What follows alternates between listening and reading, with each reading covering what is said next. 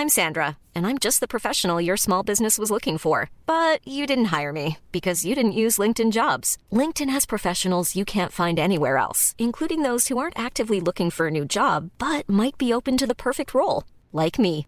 In a given month, over 70% of LinkedIn users don't visit other leading job sites. So if you're not looking on LinkedIn, you'll miss out on great candidates like Sandra. Start hiring professionals like a professional. Post your free job on linkedin.com/people today. Burrow's furniture is built for the way you live. From ensuring easy assembly and disassembly to honoring highly requested new colors for their award-winning seating, they always have their customers in mind. Their modular seating is made out of durable materials to last and grow with you. And with Burrow, you always get fast, free shipping. Get up to 60% off during Burrow's Memorial Day sale at burrow.com slash ACAST. That's burrow.com slash ACAST. burrow.com slash ACAST. Hey, Dave. Yeah, Randy. Since we founded Bombus, we've always said our socks, underwear, and T-shirts are super soft. Any new ideas? Maybe sublimely soft. Or disgustingly cozy? Wait, what? I got it. Bombus. Absurdly comfortable essentials for yourself And for those facing homelessness. because one purchased equals one donated. Wow, did we just write an ad? Yes. Bombas. Big comfort for everyone. Go to bombas.com slash ACAST and use code ACAST for 20% off your first purchase. Fick den, jag såg den, Jag tyckte eh, det var så jävla bra alltså. Jag var sugen på att gå in och ändra det alltså. Jag fattar inte vad det är för fel på det ibland. Kan du inte bara, kan du inte bara ta åt dig? Eh, Vad är det för... Oraklet? Det, det, är, det är Jag väl menar, du, du prickar mitt i prick egentligen allting. Nej, det vet jag inte. Men hur som helst, nu kör vi igång. Ja, jag ska bara pudra näsan först.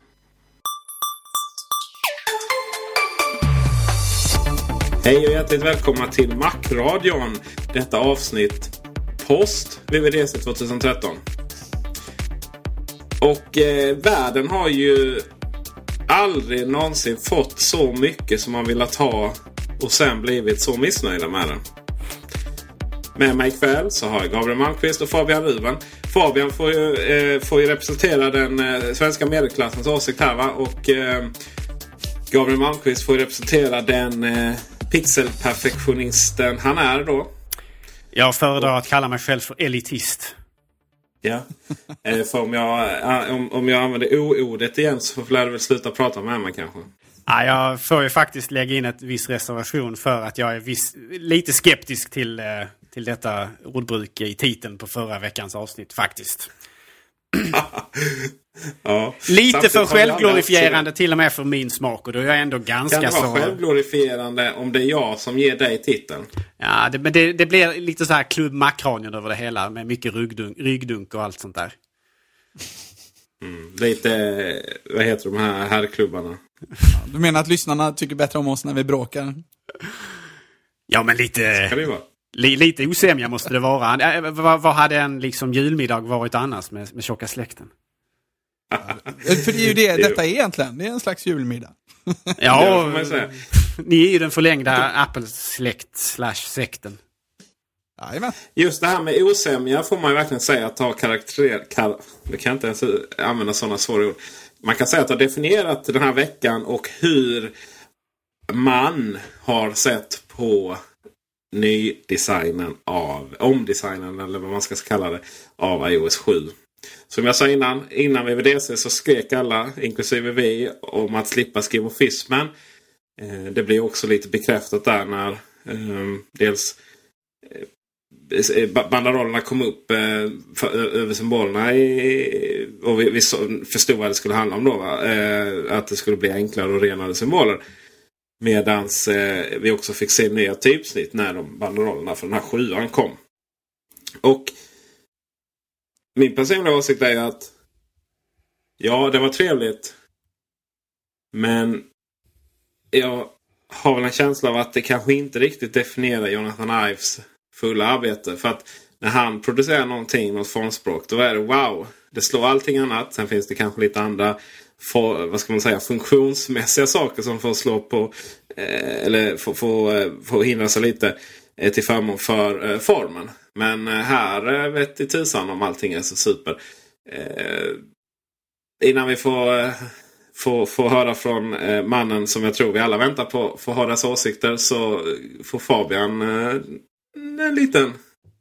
En höra liten hans eh, insikt i frågan. instickare. Ja. Jag eh, följde såklart eventet med, med stor spänning och eh, jag tycker det är kul att eh, man har vågat göra så stora förändringar i iOS 7 som man ändå har gjort. Ehm, för det är ju faktiskt, eh, det ser ju fundamentalt olikt ehm, ut jämfört med det gamla systemet. Eh, sen tycker jag det är väldigt eh, slående hur likt Windows-trenden, inte bara Windows Phone utan även Windows 8 Meta och eh, i viss mån eh, gamla mediacenter som liksom började sätta det här metroformspråket som Microsoft har haft gående i några år nu.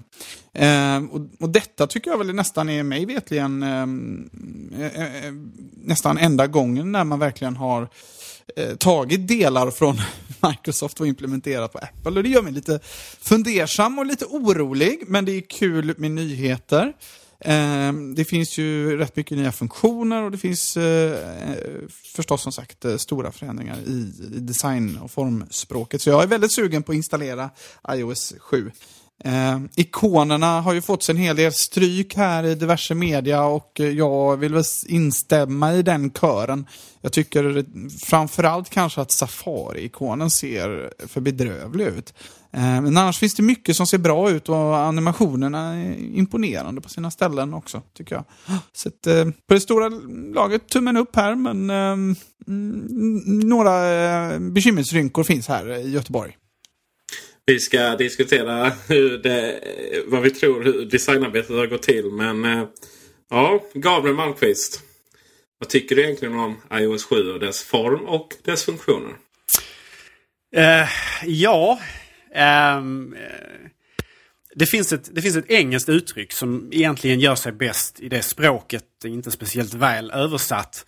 um, som lyder Be careful what you wish for. You just might get it. Uh, och dessa orden kan jag känna lite eh, ekar i min skalle eh, varje gång jag tittar på skärmdumpar av, uh, av iOS 7. Å ena sidan så är jag väldigt, väldigt, väldigt exalterad över många av de förändringar som är implementerade här. Principiellt så tycker jag att eh, Apple har tagit ett stort steg framåt.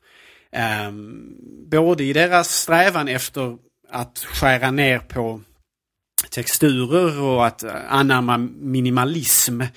Eh, och också i, i bemärkelsen att man har gjort väldigt mycket för att förbättra hur operativsystemet faktiskt fungerar. Eh, deras nyfunna kärlek för att använda djup, eh, alltså, alltså Z-axisen för att så att säga betona olika lager och, och, och så här. Och att man mer konsekvent använder färger um, för olika saker. Uh, alla de här sakerna är egentligen väldigt, väldigt, väldigt, väldigt positiva i mina ögon och väldigt, väldigt bra. Mycket, mycket välkommet. Och jag kan säga att iOS 7 som, den, som det har visat sig vara är ju egentligen långt mycket mer revolutionerande både estetiskt och funktionellt än vad jag egentligen hade vågat, vågat förutspå eller till och med hoppas på.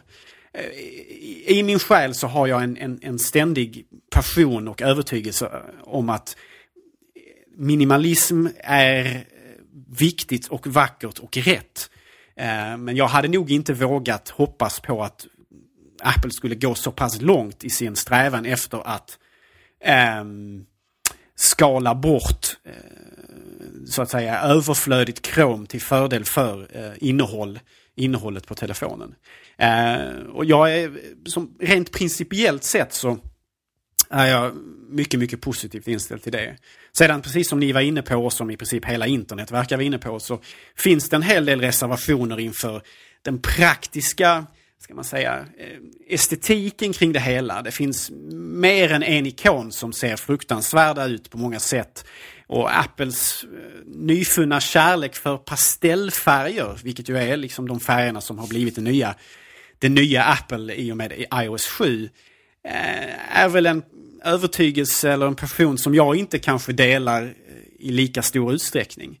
Eh, jag är ju av den uppfattningen att pastellfärger på sin har sin funktion. Exempelvis om man drar parallellen något långsökt till kläder så finns det tillfällen där pastellfärger i klädesform faktiskt är acceptabelt även för en knökonservativ person som mig själv. Eh, vårtider och så vidare. Medan på höst och vinter så kanske inte det känns lika fräscht. Och jag är väl lite rädd och jag tror redan att jag känner att eh, den här, det här överdrivna bruket utav just pastellfärger, alltså de här skrikiga ljusa färgtonerna eh, kommer att kännas trötta väldigt fort och kommer att vara mm, inte speciellt eh, appellerande eller tilltalande ganska, så, ganska så snart. Det, det, är ju lite, eh, lite svårt också att skilja på eh, vad som eh, de har plockat från, eh, eller inspirerats av kanske vi ska uttrycka som, av, eh, från, från Windows 8 och från, från Windows Phone.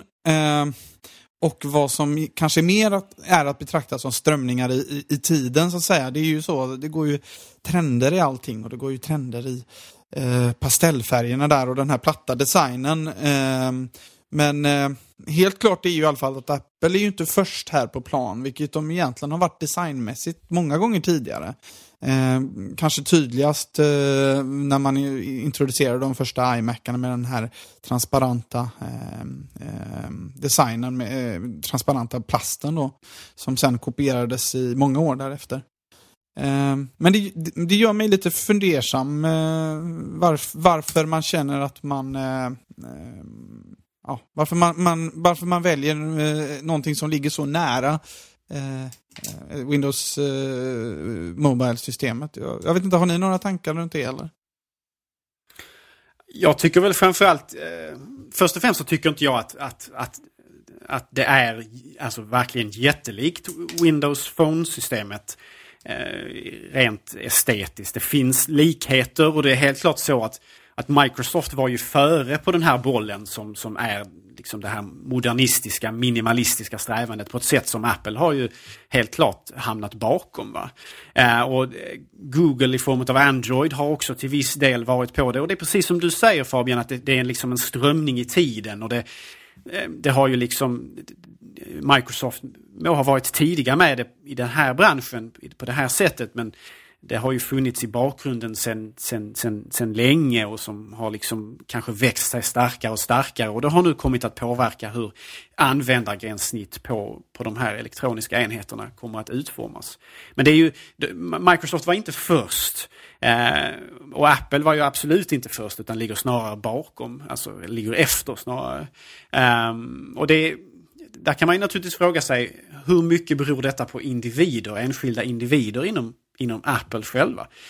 Hade man lämnat över rodret till eh, Johnny Ive i ett tidigare skede vad gäller kontrollen över de här estetiska värdena på mjukvarusidan också. Så jag är ganska övertygad om att vi, vi i form av Apple då hade varit tidigare med det här gränssnittet eller ett liknande gränssnitt. Ehm, jag tror att det faktumet att Scott Forstall fick vara kvar så länge som han var och för all del även Steve Jobs som ju hade en, något av en stark förkärlek för texturer um, och uh, skumorfism uh, i realiteten. Uh, de har ju på något sätt legat som någon slags stoppkloss där och, och förhindrat den här utvecklingen inom Apple. Som ju nu då tillåts um, tillåts blomma upp på ett helt nytt sätt eh, som vi nu ser framför oss idag. Jag hoppas att Fabian menar Windows Phone, alltså, eller mobildelen av Windows 8. För det är inte särskilt likt desktop-delen, inte ens nej, nej, Modern UI. Mm. Mm. Eh, och ja, det är väldigt mycket, det är betydligt mer. Jag såg någon sån här liknelse när man har fyra bilder eh, mellan Windows Phone och och eh, iOS 7. Och det är väl typ de fyra sekvenserna som faktiskt är lika varandra. Sådär, om man ska vara riktigt ärlig. Eh, jag får en känsla av Gabriel att hela tiden att det här glastransparenta eh, användargränssnittet. Alltså det, det är en, ett designspår medan ikonerna är då mer tecknade och egentligen ett helt annat designspår. Jag får liksom inte de jag får inte riktigt dem att Eh, passa ihop med varandra. Jag trodde faktiskt, jag sa till och med där när vi livesände på Slashat att när jag får se det i verkligheten så, eh, så känns det som att ehm, eh, som att det, det kommer se helt annorlunda ut. Men det gör det inte. Alltså det kändes väldigt tecknat där, Gabriel. Vad, vad tänker du då? Ja, det är onekligen så att det finns en, en väldigt en, ett eget drag över hur ikonerna har rent grafiskt framställts. Och även fast de är ganska så varierande inombords vad gäller detaljer såsom ljuskällor och sådana här saker som kommer lite från olika håll och sådär. Så har de ju lite av ett eget formspråk sett i relation till då mycket av det andra på telefonen. De, de, de har ju en egen inriktning så att säga. Um, men det behöver inte nödvändigtvis vara något negativt i sig. Uh, det beror lite grann på hur implementationen är och görs. Eh, ja, som sagt, jag har ju en hel del reservationer inför många utav ikonerna och till viss del kanske även vissa delar av den här ehm, det här transparenta, hur det har implementerats. Ja, principen förstår jag och gillar jag. Alltså tanken på att, att bakgrunden, det som ligger under exempelvis control center som man drar upp underifrån och fram. Va? Att det ska synas för att man ska få en känsla av var man är någonstans. Va? Att, man, att man känner på något sätt att man känner hierarkin och eh, sambandet på något sätt. Va? Det, det är bra. Samtidigt så kanske man måste arbeta lite grann på hur transparensen ska göras. Och... Ja, det ser jättefult ut nu faktiskt. Ja, alltså mycket hänger ju också på användaren och vilket val av bakgrundsbild som denna använder. För, och det är ju mer kritiskt i den här versionen av operativsystemet än någonsin. Och, eh, lite är det ju så att många människor väljer bakgrundsbilder som för mig verkar extremt märkliga. Många vill ju ha bilder på familjen och så. Det är ju en sak, det kan man ju förstå, men samtidigt så så speciellt om man lägger det både som bakgrundsbild på, på låsskärmen och på hemskärmen så ser det ju jättekonstigt ut med ikonerna framför. Och kan se väldigt konstigt ut nu med det här transparenta som kommer fram över och så vidare. Det, jag tror att, att valet utav bakgrundsbild har större betydelse i och med iOS 7 för hur upplevelsen för telefon, telefon, telefonen är så att säga. Och Apple gjorde ju även till viss del en poäng av det i sin, sin reklam, eh, eh, så att säga, framryckning här nu. För då har man ju menat, där man, jag tror det var i videon och man kanske även har visat i bilder att innehållet som du väljer att lägga på telefonen påverkar din så att säga upplevelse av den i form av vilka färgtoner som ligger i bakgrunden och, och sådana här saker. Ja, och det är intressant att du nämner kontrollcenter. Alltså, och det du sa tidigare där Gabriel, be careful what you wish for, you might just get it. Alltså, där tycker jag det är mer sant än någonsin. Eh, jag, jag vet att det är många som har efterfrågat detta, att kunna slava på bluetooth och eh, eh, trådlöst nätverk och så på ett enklare sätt. Eh, men ehm, eh, det finns ju en anledning att, eh, det finns en anledning att Apple har eh, dragit ut på tiden med den funktionen. Det är ju världens enklaste funktion att lägga in. Och det är ju att tanken är att det ska liksom ligga i bakgrunden och puttra. Du ska inte behöva tänka på den typen av saker som, som användare av en telefon. Och det vill jag mena är rätt sätt att se det på. Jag håller inte på att stänga av och på mitt trådlösa nätverk eller min bluetooth på min telefon. Jag märker ingen som helst skillnad vad det gäller batteritiden. Det klarar telefonen utmärkt själv. Eh, så jag förstår inte varför jag ska ha de funktionerna där. Och sen rent eh, utseendemässigt, precis som ni är inne på, eh, det lämnar en del övrigt att, att önska. Det ser plottrigt och lite rörigt ut uh, i kontrollcenter tycker jag. Det är alldeles för många horisontella linjer som ska skilja innehållet åt exempelvis. Som, som distraherar och tar bort tar bort mycket av fokus från det som faktiskt är det som gäller, det vill säga de här olika funktionerna som man kommer åt. Bara det i sig liksom eh, känner jag är problematiskt. Och sen, sen kan man väl naturligtvis diskutera om alla de saker som skildras där hör hemma där och, och sådär. Eh, om alla, all den funktionaliteten bör exponeras där. Eller, det är alltid en prioriteringsfråga vad man väljer att så att säga ge plats åt där. Och det är, där har vi ju fördel och nackdel med Apple att Apple tenderar att göra kloka val men å andra sidan så ger de en sällan eller aldrig någon möjlighet att själv göra valet eh, åt sig. Utan man är oftast låst till vad de väljer från första början. Till skillnad från i Android-världen där du säkerligen mm, har större möjligheter att i, i deras motsvarighet till Control Center kontrollera vad som dyker upp och inte dyker upp där. Alltså, kontrollcenter känns som en sån där funktion som min mamma kommer åka få upp på sin telefon för att hon kommer åt telefonen och sen eh, råkar hon stänga av någonting och sen så får hon fråga mig om varför det inte fungerar. Eh, eh, jag, jag, får, jag, får, inte ihop varför den, eh, varför den ska ligga riktigt så där. Alla de här jag, jag delar inte din uppfattning där Fabian. Det här är tyst chocken här. Jag menar, eh, Bluetooth det, det drar ju hur mycket batteri som helst. Så det får jag stänga av ibland när jag märker att det börjar bli dåligt. Jag inte kommer, om jag inte kommer åt någon laddare snart. Och eh, vissa andra saker. Eh, flight mode till exempel är också en väldigt trevlig grej att ha där. Sen kan jag tycka att, att, kalkylatorn där till exempel det är ju jätteredundant. Ficklampan var ju helt... Det var ju en helt avständig funktion faktiskt.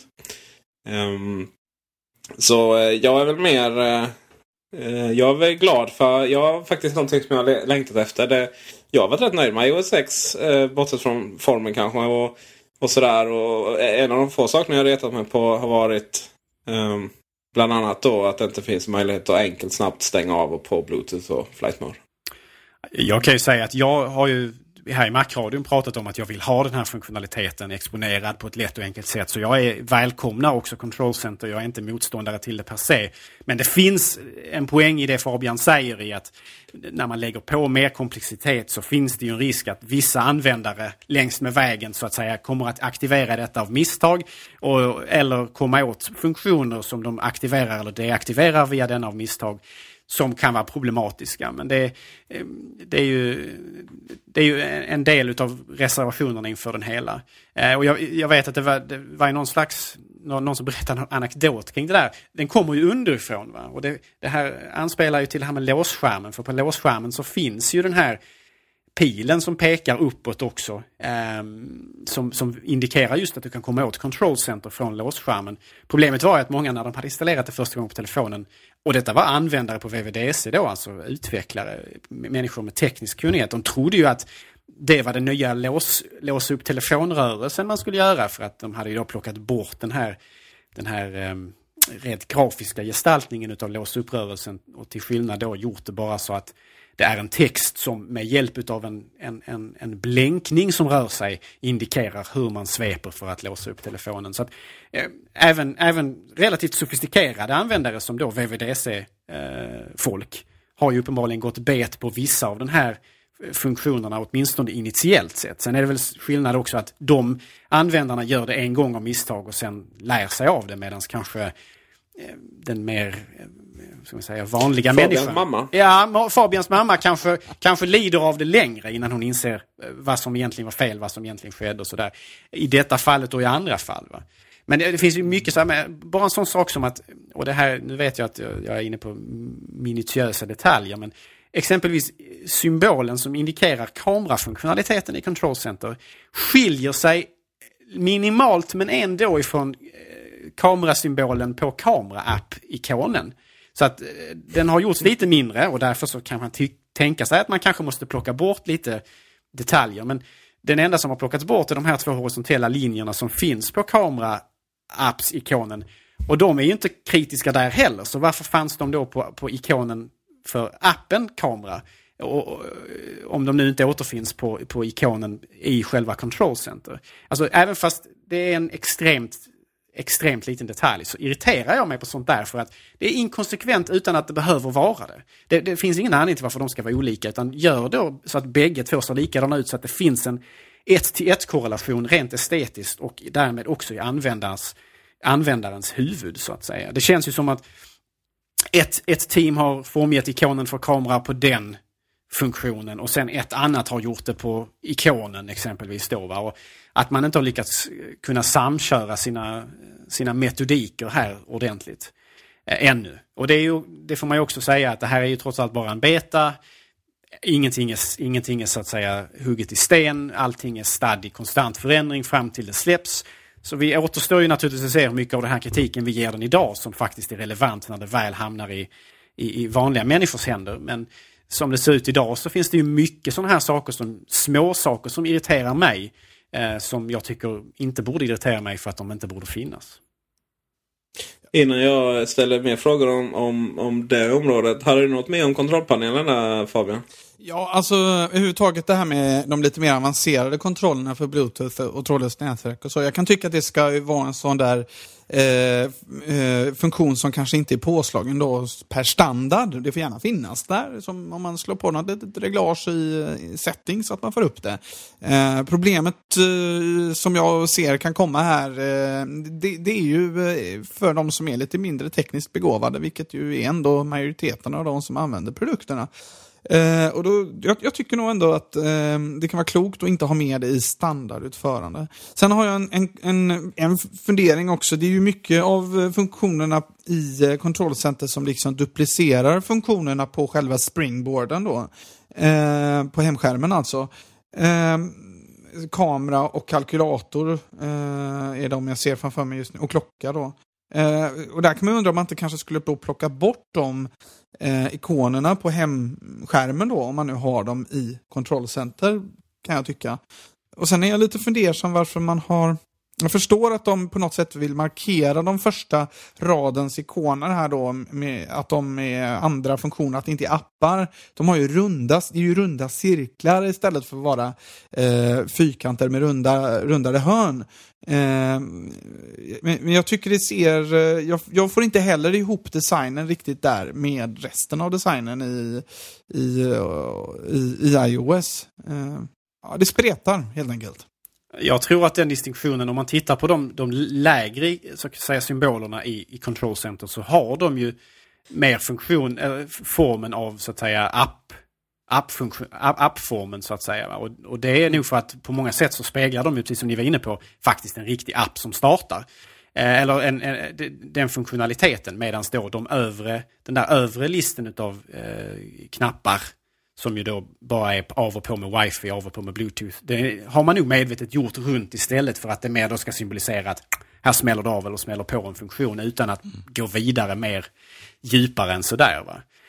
Um, så det, det, tror jag, det, det, tror jag, där tror jag du har den distinktionen lite grann. Sen har de ju, och det här är, nu går vi ytterligare in på detaljer, men de har ju förändrat formen på ikonerna lite grann i den här nya versionen av operativsystemet. Intressant, de är mer, har mer rundade hörn den här gången. Eh, en, en, förändring som jag egentligen inte gillar om jag ska vara helt ärlig. Eh, men jag tror eller misstänker att det har lite grann att göra med att, att man ifrån Apples sida genom att göra detta försöker provocera fram nya ikoner från tredjepartstillverkare. Att man helt enkelt, ny form eh, och därmed så, så eh, ny form i den bemärkelsen att den är lite mer rundade hörn. Men ändå att man på något sätt försöker få tvinga fram nya ikoner och att man därför försöker tvinga fram nya ikoner som matchar det vi ser idag i iOS 7. För det, det ska verkligen sägas, jag kör inte iOS 7 själv. Jag har sett det på vänner som kör det, kollegor och sådär. Har man Apples standardappar på en skärm och sen råkar besudla denna skärmen då med tredjepartsappar, oavsett vilka egentligen, så ser det riktigt, riktigt förskräckligt ut alltså. För det, den, den, den schism som blir, den, den, den, den, den väldigt konkreta skillnaden mellan Apples nya designspråk eller formspråk för ikoner och det som har varit legio tidigare som de flesta tredjepartstillverkare så att säga anpassat sig efter. Det skär sig rejält rent estetiskt eh, och ser eh, förskräckligt ut i mina ögon rent ut sagt. Men eh, du, du sa att det är mycket med, med dagens eh, Apples egna ikoner som du inte gillar. Vad är det du inte gillar? Ja, förutom färgvalet som jag tycker att man kunde tonat ner och gjort, valt mer, ska man säga, att trendokänsliga färger. Eh, så är många av dem liksom, vissa av dem är alldeles för primitiva. Eh, exempelvis så tycker jag att vissa av dem skulle haft mer detaljer i den bemärkelsen att de behöver mer substans. Exempelvis kalenderikonen. Eh, den är ju tänkt att den ska skildra hur kalenderprogrammet faktiskt ser ut. Va? Och det gör den ju väl, men den är ju väldigt eh, alldeles för luftig om du frågar mig. Jag hade gärna hellre sett att, att man eh, gjorde ett avbrott där och helt enkelt gav den den här röda övre listen som den hade tidigare. Eh, som ju på något sätt ändå och då kommer vi tillbaka lite till skomorfism lite grann, men att det på något sätt ändå är den så att säga, standardutseendet för kalender appar eller vad man nu ska säga. Så att den hade fått den här röda övre listen istället för att bara dag eh, veckodagsnamnet står med röd text som ju är väldigt, väldigt tunn och, ger egentligen väldigt lite karaktär till ikonen. Så att man har gjort mer som Notes då, att den har den här gula randen på, på ovansidan. Det, hade jag välkomnat. Um, och många ikoner, jag menar Game Center är ju fruktansvärd på så många sätt. Ikonen och användargränssnittet som ju på något sätt ska äh, återkoppla till ikonen. Verkligen fruktansvärd. Bubblor som på något sätt ska koppla till spel och skoj, antar man. Samtidigt som de är gjorda med någon slags Faux eh, 3D-djup. Alltså de, de är ju både så här glansiga och de ska på något sätt ploppa upp ur skärmen samtidigt som allt annat är platt. Eh, där har jag, den ikonen är fruktansvärd i mina ögon. Um, men, men du Gabriel, eh, kan man inte säga att den ikonen passar bättre ihop med resten av... Bortsett från att du hatar den då. Men mm. den är ju inte så tecknad på det sättet som de andra. Så passar inte den egentligen bättre ihop med resten av gränssnittet? Bortsett från de detaljerna du tog upp nu. Ja, ja kanske. Kanske. Men eh, det betyder inte att den är vacker för det. Verkligen inte. Eh, men, men ja, ja, kanske. kanske. Men eh, ja, den är ändå oförlåtlig om du frågar mig. Och man har, gjort, man, har, man, man har ju förgripit sig på många ikoner här. Eh, jag tycker att Newstand har för många, för mycket information. Där har man till och med implementerat text som man, ska, man nästan kan läsa. Va? Eh, lite onödigt kan jag känna. Det, det, kunde nog gjorts enklare. Man kunde skippat titlarna på de här magasinen och sådana här saker. Och, och inställningar, appen, settings. Jag menar, va, det ska likna kugghjul. Men det ser ut som någon slags metallisk version av The Pit of Sarlacc från eh, Empire Strikes Back. Alltså den här, det här sandmonstret som de ramlar ner i någon av de här Star Wars-filmerna av den äldre snittet. Alltså ser verkligen jätteful ut verkligen jätteful, tråkig grå färg och eh, skildrar egentligen mycket sämre vad det egentligen är, vad det egentligen är än vad den gamla ikonen gjorde som ändå hade mer tydligare kugghjul och det var mer uppenbart att det var mer tekniskt. När man väl klickar in sig här eller trycker in sig där så, så kommer man mer åt innanmätet på telefonen än vad man gör med många av de andra apparna. Eh, och kalkylatorikonen är ju fruktansvärd. Men det är å andra sidan kalkylatorappen också jätteful, verkligen jätteful.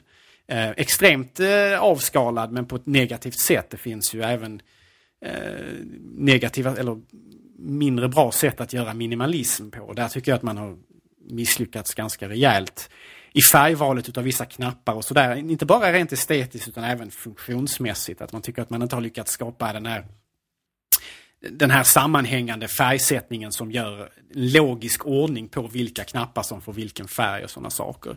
Eh, sånt, sånt irriterar mig, men, men, men å andra sidan, det är ju bara jag det. kanske. Men... Eh, fast, eller så här, jag vill innan, innan vi diskuterar varför så vill jag att ni ger er åsikt på dockan. Eller vad den nu kallas. Listen längst ner. Eh, samt Um, egentligen det övriga gränssnittet. Kolla på bilder och sånt där som jag får se, man får säga kanske är huvudgränssnittet då. Uh, den smala texten och inga knappar tillbaka utan att det är bara en text vi, vi, vi trycker på. Sådär. Eh, Fabian, du kan väl börja?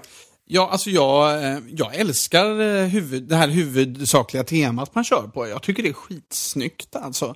Eh, tunn, tunn typografi, snygg typografi, det, det är ju liksom Apple jävligt bra på. Det här liksom luftiga och platta, det tilltalar mig jättemycket. Med mycket transparens och oftast liksom tunn vit text på en ganska clean bakgrund. Kanske någon bild så. Och, du, vad tycker du om mapparna? Um, mapparna har jag inte sett faktiskt. Jag har inte reflekterat över dem än. Okay. Nej, jag har ingen åsikt än. Det får vi lämna över till Gabriel för. Uh, men innan vi gör det så vill jag bara säga också något som är jävligt snyggt alltså. Det är ju hur, hur Siri fungerar, animations... Har ni sett den lilla animationen? Eh, det är ju en liten ljudvåg som blir, och så har det varit tidigare på Siri också, när man, när man pratar med Siri så, så plottar den upp en ljudvåg eh, av det man eh, säger då. Eh, men den ljudvågen går liksom över i en liten snurra när Siri tänker. Otroligt snyggt. Väldigt, väldigt snyggt. Jag har inte sett tyvärr. finns att se på uh, apple.com ios ios 7. Uh, kan man titta på den lilla animationen där. Gabriel, mappar, dockan och eh, det överhängande temat? Mm, nej, överlag väldigt positiv återigen. Alltså jag gillar många av de här förändringarna väldigt mycket men det finns alltså saker som, som behövs arbetas på inklusive ikonerna. Mappimplementationen, eh, nu har jag bara använt telefonen själv väldigt lite grann utan jag förlitar mig väldigt mycket på skärmdumpar och så. Jag gillar den här lilla animationen som sker. Och jag framförallt gillar också att det finns en konsekvens mellan mapparna när de är små och stängda om vi säger så och när de är stora och öppna. För en sak som alltid har irriterat mig och jag är förmodligen unik i världen med detta.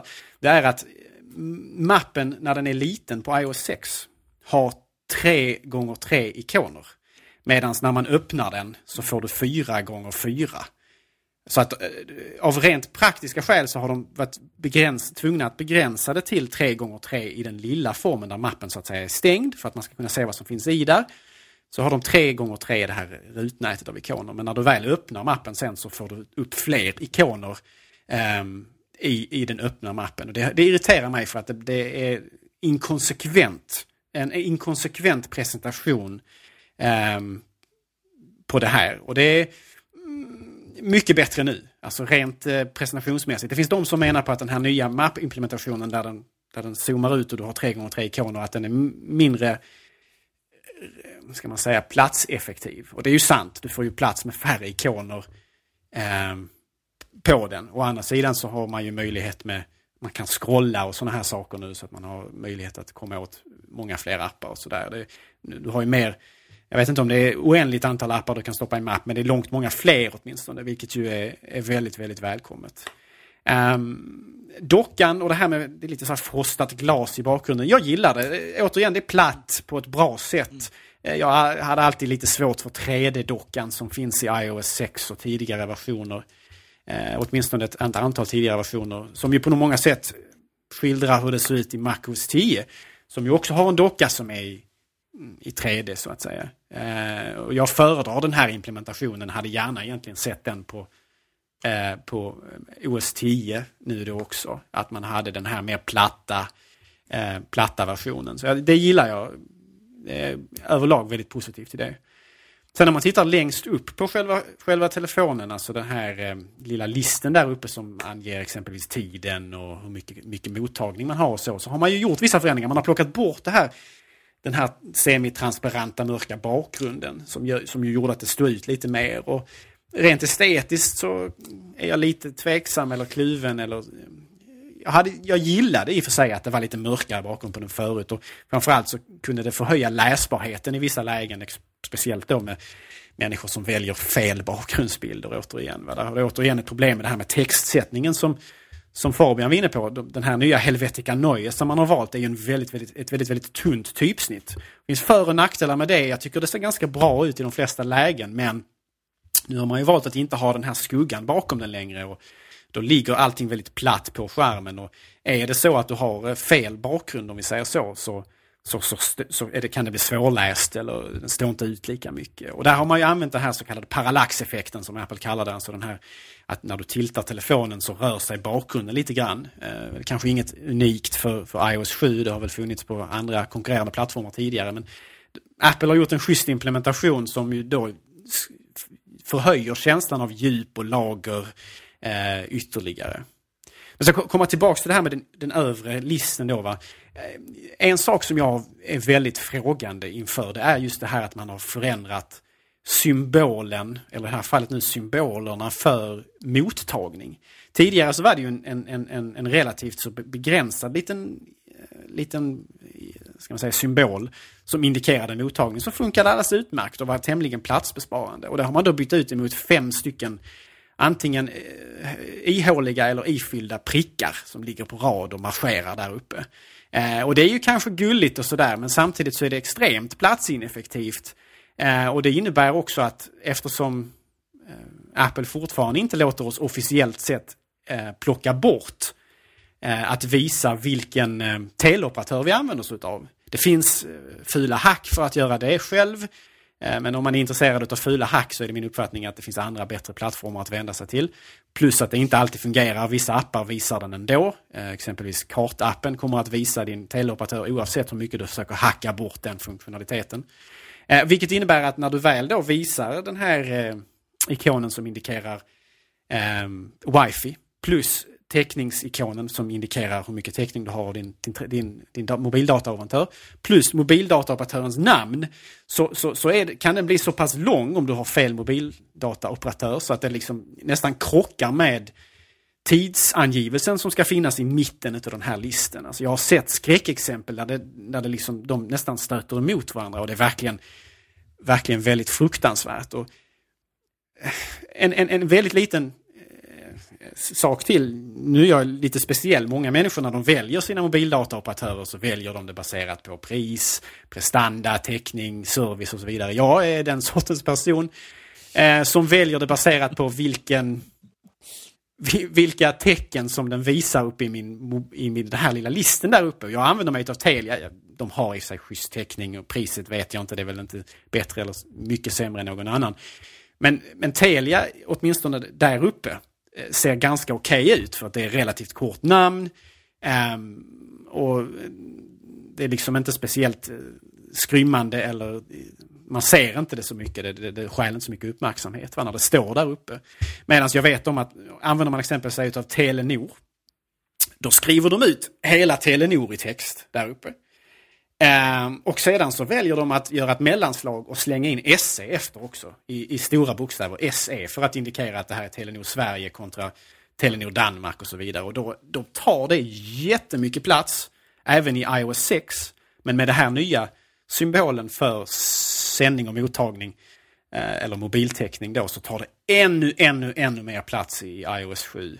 Eh, och det, det är mindre lyckat, eh, om du frågar mig. Ja, jag håller helt med dig, det är mindre lyckat. Eh, man kan ju fråga sig varför man överhuvudtaget ska ha operatörens namn där. Det är väl egentligen bara operatörerna som är intresserade av att ha sitt namn där.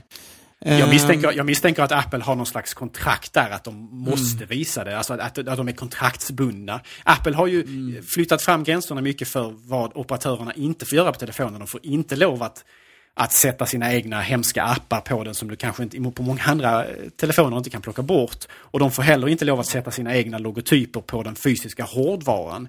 Men Apple tyvärr tog ju inte steget hela vägen ut och faktiskt såg till att den här att den här just texten som indikerar operatören har plockats bort. Det skulle ju egentligen aldrig varit med där, för hur ofta behöver man ha tillgång till det direkt när man använder telefonen? Eh, Hur viktigt är det? Menar, de, flesta, de allra flesta användare inbillar jag mig har en operatör och använder den hela tiden. Liksom. Så att att Jo, påminna det- om vad den heter. möj- Möjligen när man är liksom utomlands på roaming då, ja, men då kan ju telefonen ha det som att den drar, drar upp den texten om det är så att man är på... att Ja, är eller- eller att att det- Då är det ju att- intressant att- möjligen då. Ja, eller att det, att det åskådliggörs på annat håll för de som nu har det intresset. Men att, att konstant eh, lägga den texten där uppe har alltid irriterat mig. Och noterar man Apples egna bilder på iOS 7 eh, så har de ju eh, redigerat bort den texten på alla dem för att det ser mycket bättre ut när det inte står Telia eller AT&T eller vad det nu kan vara som, som, som, som, som, har, som du har som operatör. Och delvis är det nog en estetisk fråga, sen så delvis handlar det också om att Apple inte vill ge favör och gratisreklam till en operatör kontra andra. Och att det är lite känsligt om man, om man speciellt i USA, eh, där det är ju ett ganska så det det finns ju rätt mycket stridigheter mellan operatörerna om kunder. Och iPhone har ju använts som en slägga där. Vem har det, vem har det inte och sådana saker. Eh, så att det finns ju en ska man säga, politisk eh, aspekt kring det hela också. Just att man plockar bort det från sina egna skärmdumpar. Och nu kommer vi till den stora frågan. Hur blev det, ja, hur blev det så här? Då kommer jag tillbaka till framförallt ikonerna men även vissa andra saker. Eh, det har ju gått diskussioner hej vilt den här veckan om eh, det har bland annat startats en eh, sajt så eh, Johnny Ive eh, Redesign Things. Eh, där man gör lite narr av, av honom. Eh, men det har också diskuterats ha, är det här någonting som... Eh, har Apple blivit ett företag som... Eh, vad var det de sa? Eh, design by committee. Alltså det vill säga att man har, sitter och har möten om det där. Eh, folk som inte egentligen är designers. Det finns också de som menar att ja, vi förstår inte storheten i det hela. Och sen finns det då den som eh, The Next Web släppte här i, i slutet av veckan. Att det är inte så att det är designavdelningen som har designat de här eh, ikonerna och symbolerna. Utan det är eh, att eh, marknadsavdelningen och det är egentligen bara temporära placeholders för de riktiga. Och det har ju också varit så att om man om man anslöt med ett tag i alla fall, om man anslöt, gick in på apple.com med mobiltelefonen så fick vi se lite andra ikoner faktiskt. Eh, som faktiskt var mycket, mycket snyggare. Eh, Fabian, du kan väl börja? Vad du har för åsikt där? Ja. Är, det, är det så att, att det här är någonting som vi kommer att få se ändring på och det är planerat redan från början att vara så här? Jag tror det. Eh, och jag, det pratades tidigare här lite grann om att, att man inte fick ihop olika delar, att det spretade. Och, eh, ironiskt nog så tycker jag att, att själva Eh, designen på, på framförallt kanske hemskärmen och ikonerna där spretar mot eh, eh telefonens övriga eh, design. Eh, eh, trots att det är Johnny Ive som numera ju då sägs då ska ligga bakom både telefonhårdvaran och mjukvaran. Eh, och så fick vi ju de här rapporterna om att det kanske skulle, eh, att ikonerna kanske skulle bytas ut.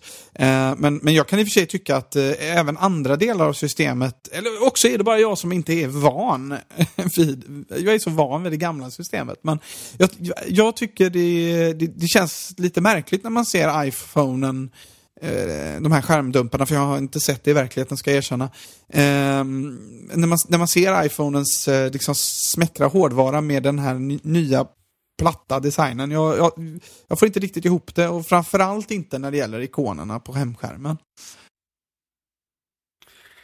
Alltså, jag tror att om man, om, man, om man ser på iOS 7 som en, en holistisk, eh, ur ett holistiskt perspektiv, alltså om du sitter på månen och tittar ner eller om du tar helheten så att säga, så tycker jag att iOS 7 är det nog förmodligen minst spretiga eh, telefonoperativsystemet från Apple någonsin. Alltså det finns en mycket större nivå utav konsekvent användande av grafiska element och principer som flyttas från ett program till nästa och där man liksom det finns en, någon slags, ett, ett nästan unisont formspråk. Va?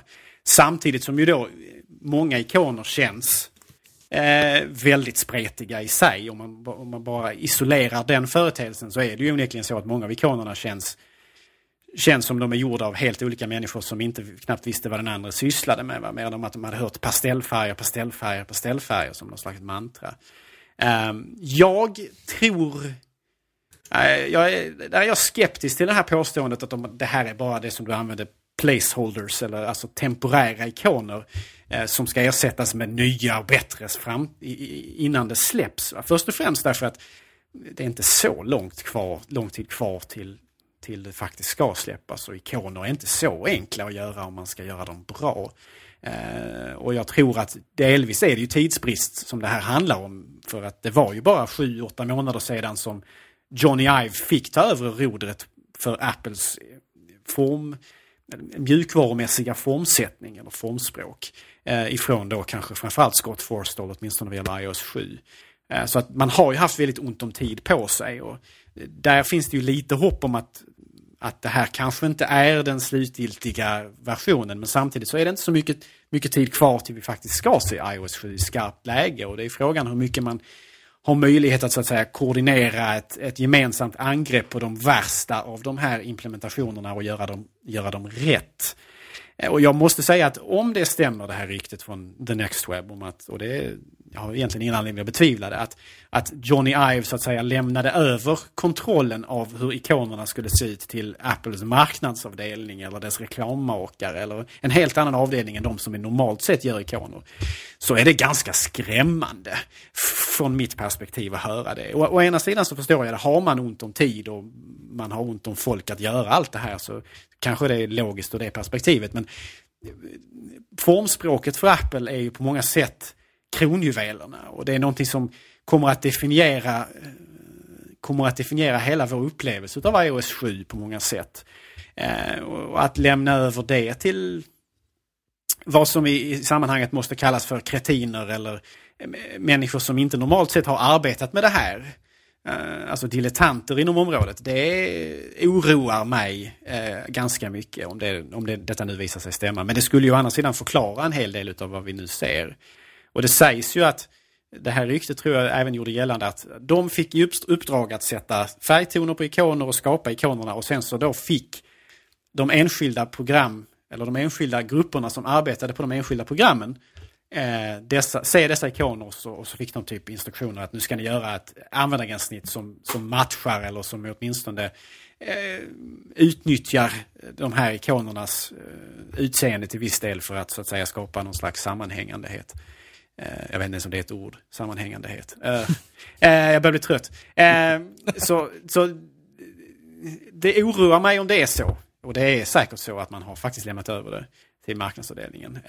Men samtidigt så finns det ju kanske lite hopp om att man faktiskt tar sitt förnuft till fånga, lyssnar på den här kritiken och faktiskt gör de här många förändringar som krävs just på ikoner och vissa andra delar av gränssnittet också.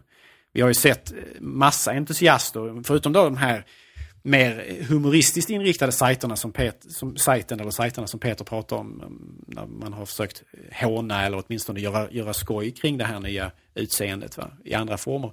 Så finns det ju de som har eh, som privata ikonskapare ska, har skapat så att säga deras alternativa tagning på iOS 7-ikonerna. Och många av dem har faktiskt i, i mina ögon varit mycket vackrare och mycket trevligare än det vi har sett ifrån Apple själva. Och det är ju det är ju både skrämmande och, och fascinerande på, på en och samma gång. Alltså, det skumma med de ikonerna som, som ligger på den hemskärmen som presenterades eh, under eventet här. Eh, det är ju att det är ganska tjocka och klumpiga ikoner. De är liksom ifyllda helt och hållet ikonerna. Medan om du, om du tittar på ikonerna till exempel på um, väderappen tycker jag är ju bland de snyggaste inbyggda apparna i iOS 7. Eh, där ser man ju väldigt tydligt att liksom molnsymbolerna, det är inga ifyllda symboler utan det är bara tunna konturer av ikoner. Eh, och detta går ju väldigt snyggt ihop med, med typografin och det, det gör att hela, hela systemet känns eh, luftigt och liksom eh, eh lätt, eh, lätt att titta på. Det, det är snyggt för ögat. Eh, och jag tror att det är det som gör att man också hoppar till på ikonerna på framsidan. För att de är verkligen, där har man liksom fyllt i alla ikoner fullt ut. De känns tunga, platta och ganska klumpiga. Eh, det är min känsla av dem. Men jag, jag hoppas också att de tar sitt, eh, till, sitt eh, förnuft till fånga här. I alla fall efter den liksom ganska massiva kritik man har fått. Ja, alltså jag måste säga, jag gillar väderappen i iOS 7. Alltså rent estetiskt och att de har till viss del kanske utökat funktionaliteten. Den är verkligen snygg. Om än den är extremt väldigt mycket inspirerad av Yahoos väderapp. Eh, nästan ett, eh, en karbonkopia utav denna, rent estetiskt. Eh, så är den väldigt, väldigt vacker och tilltalande. Och jag måste säga att dess ikon är ju en av de ikonerna på den nya hemskärmen som jag har Eh, känner minst aggression eh, e- emot. Även fast den har rätt så ljusa färger och så, så tycker jag ändå att den är hyfsat smakfull. Och, och drömmaren i mig skulle ju gärna vilja stämma in i den kören som skriker att, att den skulle ha en live eh, live-ikon också, precis som klockan ju nu faktiskt är live.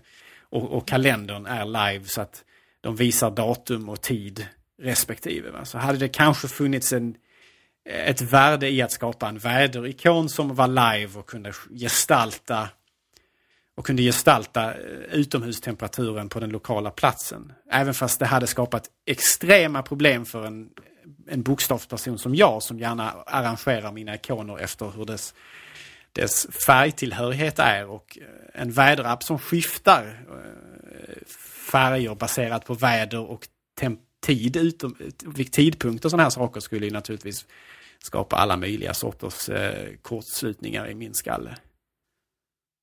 Du har fått flytta om den rätt många gånger. Ja, jag hade nog fått eh, eventuellt eh, göra det som ett deltidsjobb. Att bara justera och, sådär. Så eh, det hade varit problematiskt men samtidigt ganska spännande att ha. Men det, vad jag har förstått så det är en fråga om resurser och det handlar inte så mycket om att skapa grafiken utan mer resurser på telefonen. Alltså att, att det hade förmodligen kanske dragit mycket på batteriet och sådana här saker. Att, att hela tiden ha en konst, konstant uppdatering av denna. Om detta stämmer eller inte, det vet jag inte, men det är vad jag har hört. En, en annan sak till om det här med ikonerna och möjligheten att de kanske förändras inför skarp version. En sak som gör mig väldigt skeptisk till denna teori är ju faktiskt att här har man ju nu ändå på något sätt utstakat en ny väg rent estetiskt. Va? Och jag menar alla utvecklare här nu, det har ju skrivit så mycket också, att nu har utvecklare en chans att, att, att liksom omstöpa sina program för iOS 7 och de som inte gör det i tid kommer inte att kommer liksom inte att, att, att hänga med och kommer att kännas inaktuella och kommer bli om, omkring, omsprungna av konkurrenter. Jag menar, de här ikonerna nu kommer ju att mimikeras eller eh, du, dupliceras av många utvecklare som tror att, eller kanske vet, vad vet vi, att det här är det nya ikonformspråket från Apple. Jag menar det kommer säkert att börja ramla in nya ikoner väldigt snart. Och om man nu har gjort de här ikonerna med den här extrema pastellpassionen, om vi säger så, och sen helt plötsligt så byter man igen och säger nej nu går vi tillbaka till mer konservativa färger eller vad man nu ska säga. Ja, då, då, då, skapar man ju oreda på tredjepartsutvecklarfronten också. Va? Att de har på något sätt börjat anpassa sig efter en standard som kanske inte egentligen är satt. Så att eh, Apple får ju vara väldigt försiktiga hur man gör här för att förändringar de gör kommer ju liksom att återspeglas i tredjepartsappar också. Och det, ja, det, är, det, det är någonting som kommer att få ramifikationer för eh, för många, eh, både små och stora utvecklare. Ramifikationer alltså? jag får nog ta slå upp det ordet här tror jag. jag tror ni förstod vad det betyder av sammanhanget. Wikipedia. eh, jag känner att vi behöver diskutera funktion också lite. Men en sak som jag funderar på är att vi inte fått så, så särskilt många svarta iPhones i sammanhanget. Hmm. Men är det inte bara så att, att, en, att en vita iPhone gör sig bättre i produktfoton? Alltså generellt. Det visades upp på en, eh, visades upp på en vit iPhone då demo och sådär. Och på webbsidan är det i princip bara vita iPhones. Men det har vi ju inte... ett tema som går i vitt också. Så jag, jag, tror, jag tror man ska nog inte dra för många starka slutsatser av detta. Jag tror nog snarare tvärtom. Om det är någon gång vi får se eh, liksom flera färgade iPhones så är det väl nu när vi har ett pastelloperativsystem. Tror ni inte det? Du tror tvärtom? Ja, jag har inget orakel som somliga andra här. Så att, eh. Där kom det. det är ju ett faktum att de bara har vita telefoner. Samt eh, blåa här också när de, när de ska visa iTunes Radio. Uh, ser jag här. Det är lite spännande. Blå kant. Va? Ja. Ja, okay. Eh, ja hur som det helst. Uh, vi har ju fått se lite nya, nya så här funktioner. Vi har pratat om kontrollcenter. Det är väl det vi har pratat om. Eh, men vi har också notification center. Eh, Förändra multitasking, nya funktioner till kameran, bilder, ha en massa nyheter. AirDrop är helt, är helt nytt. Safari är ju alltid eh, blir ju alltid snabbare. Så eh, vi börjar väl med notifikationscenter. Om inte Gabriel hojtar till här. Om du vill någonting annat. Eh, jag skulle egentligen bara eh, snabbt eh, påpeka om multitasking-funktionaliteten. Att där kan man ju tala om att Apple verkligen har lånat funktionalitet från andra plattformar. Den nu eh, avsomnade WebOS-plattformen från Palm hade ju en implementation av multitasking. Det här kortmetaforen där man kunde då sortera mellan öppna program och stänga dem med att dra den ur det så kallade, det de kallar för stacks. Och sådana här saker. Det, där har de ju verkligen lånat, eller nästan stulit en implementation rakt av. Men det är en, en stöld som jag applåderar för att eh, jag gillar. Jag gillar mycket, mycket mer den här eh, programväljaren, eh, så att säga, eller programbytaren än den vi såg tidigare när man dubbeltryckte på hemknappen som ju var på många sätt, den lämnar mycket i övrigt att önska. Ja, verkligen. Vart kommer man nu om man dubbeltrycker på uh, hem? Då kommer du till multitasking. Alltså den här, då ja, får du upp den här bilden. Bara. Alla andra val där är ju i, eh, vad heter det? Control center. Förlåt. Control center. Men det här med multitasking och att den är intelligent och den vet vad vi ska göra och så vidare. Eh, typ att den, den gör uppdateringar när vi är uppkopplade på wifi och allt vad det är. Jag menar, vad betyder det här egentligen? Betyder det att den är supersmart och den alltid vet vad jag vill? Eller betyder det att i vissa sammanhang så är informationen uppdaterad och i vissa eh, sammanhang inte uppdaterad? Det kan ju inte ni svara på givetvis. Men eh, ehm, jag hängde aldrig riktigt med på den, eh, den delen där från keynoten. Var, var det någon av er som lyssnade bättre? Var det egentligen det som är så magiskt med multitaskingen här? Det, det som är nytt, eh, om jag förstod saken rätt, det är ju att man tillåter mer um, komplett, uh, ska säga, inom um, stora citattecken här, uh, riktig multitasking. Eh, det vill säga att program faktiskt får köra i bakgrunden eh, istället för att de som idag fryser sig och sen, eh, i alla fall en liten stund möjligtvis är det väl så idag, får de köra eh, äkta eh, multitasking och sen så stängs de ner ganska snabbt av systemet och fryses då. Och sen så eh, är det ju push notifications som gäller om man vill väcka programmet utifrån så att säga. Eh, om man inte startar programmet själv. Eh, så har jag förstått det och sen rent eh, API-mässigt så eh, eh, tror jag inte ens att de gick in på djupet hur, eh, hur detta var möjligt. Men eh, Eh, så som jag tolkar situationen så finns möjligheten att göra slut på sitt batteri lite snabbare. Men istället så får vi nog lite bättre funktionalitet på program som Skype, Viber, eh, andra sådana eh, voice over IP-program tror jag framförallt kan gagna av detta. Mm, ja, precis. Och jag tror, jag tror Apple kommer att fortfarande...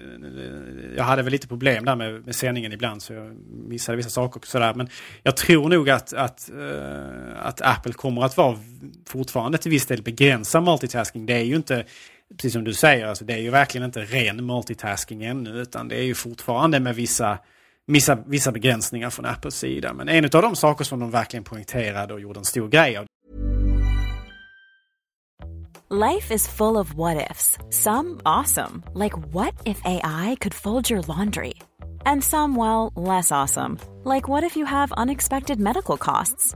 United Healthcare can help get you covered with Health Protector Guard fixed indemnity insurance plans they supplement your primary plan to help you manage out of pocket costs. No deductibles, no enrollment periods, and especially no more what ifs. Visit uh1.com to find the Health Protector Guard plan for you. There's never been a faster or easier way to start your weight loss journey than with PlushCare. PlushCare accepts most insurance plans and gives you online access to board certified physicians who can prescribe FDA approved weight loss medications like Wigovi and Zepbound for those who qualify Take charge of your health and speak with a board certified physician about a weight loss plan that's right for you. Get started today at plushcare.com slash weight loss. That's plushcare.com slash weight loss. Plushcare.com slash weight loss. I'm Sandra, and I'm just the professional your small business was looking for. But you didn't hire me because you didn't use LinkedIn jobs. LinkedIn has professionals you can't find anywhere else, including those who aren't actively looking for a new job, but might be open to the perfect role, like me. In a given month, over 70% of LinkedIn users don't visit other leading job sites. So if you're not looking on LinkedIn, you'll miss out on great candidates like Sandra. Start hiring professionals like a professional. Post your free job on linkedin.com slash people today. Burrow's furniture is built for the way you live. From ensuring easy assembly and disassembly to honoring highly requested new colors for their award-winning seating, they always have their customers in mind. Their modular seating is made out of durable materials to last and grow with you. And with Burrow, you always get fast, free shipping. Get up to 60% off during Burrow's Memorial Day sale at burrow.com slash ACAST. That's burrow.com slash ACAST. burrow.com slash ACAST. Wow. Nice. Yeah. What you're hearing are the sounds of people everywhere putting on Bombas socks, underwear, and t-shirts made from absurdly soft materials that feel like plush clouds. Yeah, that plush. And the best part? For every item you purchase, Bombas donates another to someone facing homelessness. Bombas. Big comfort for everyone. Go to bombas.com slash ACAST and use code ACAST for 20% off your first purchase. That's bombas.com slash ACAST. Code ACAST. Det var ju, precis som du lite var inne på Peter, att den här multitaskingen ska tydligen vara väldigt smart. Och den ska lära sig ditt beteende, vilket ju kan te sig lite obehagligt på sitt sätt också kanske. Åtminstone om man har något att dölja.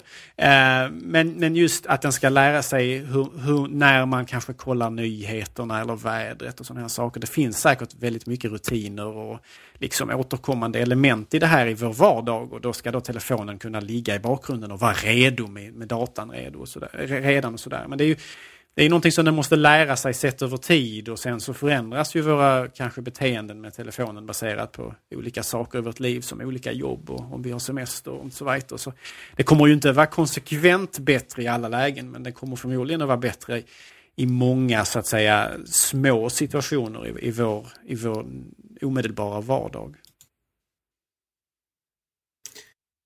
Vi får väl se exakt hur det eh, fungerar. Det jag undrar är också att om vi har igång ett program och så trycker vi, trycker vi ner och startar vi ett annat, ett annat program eller app.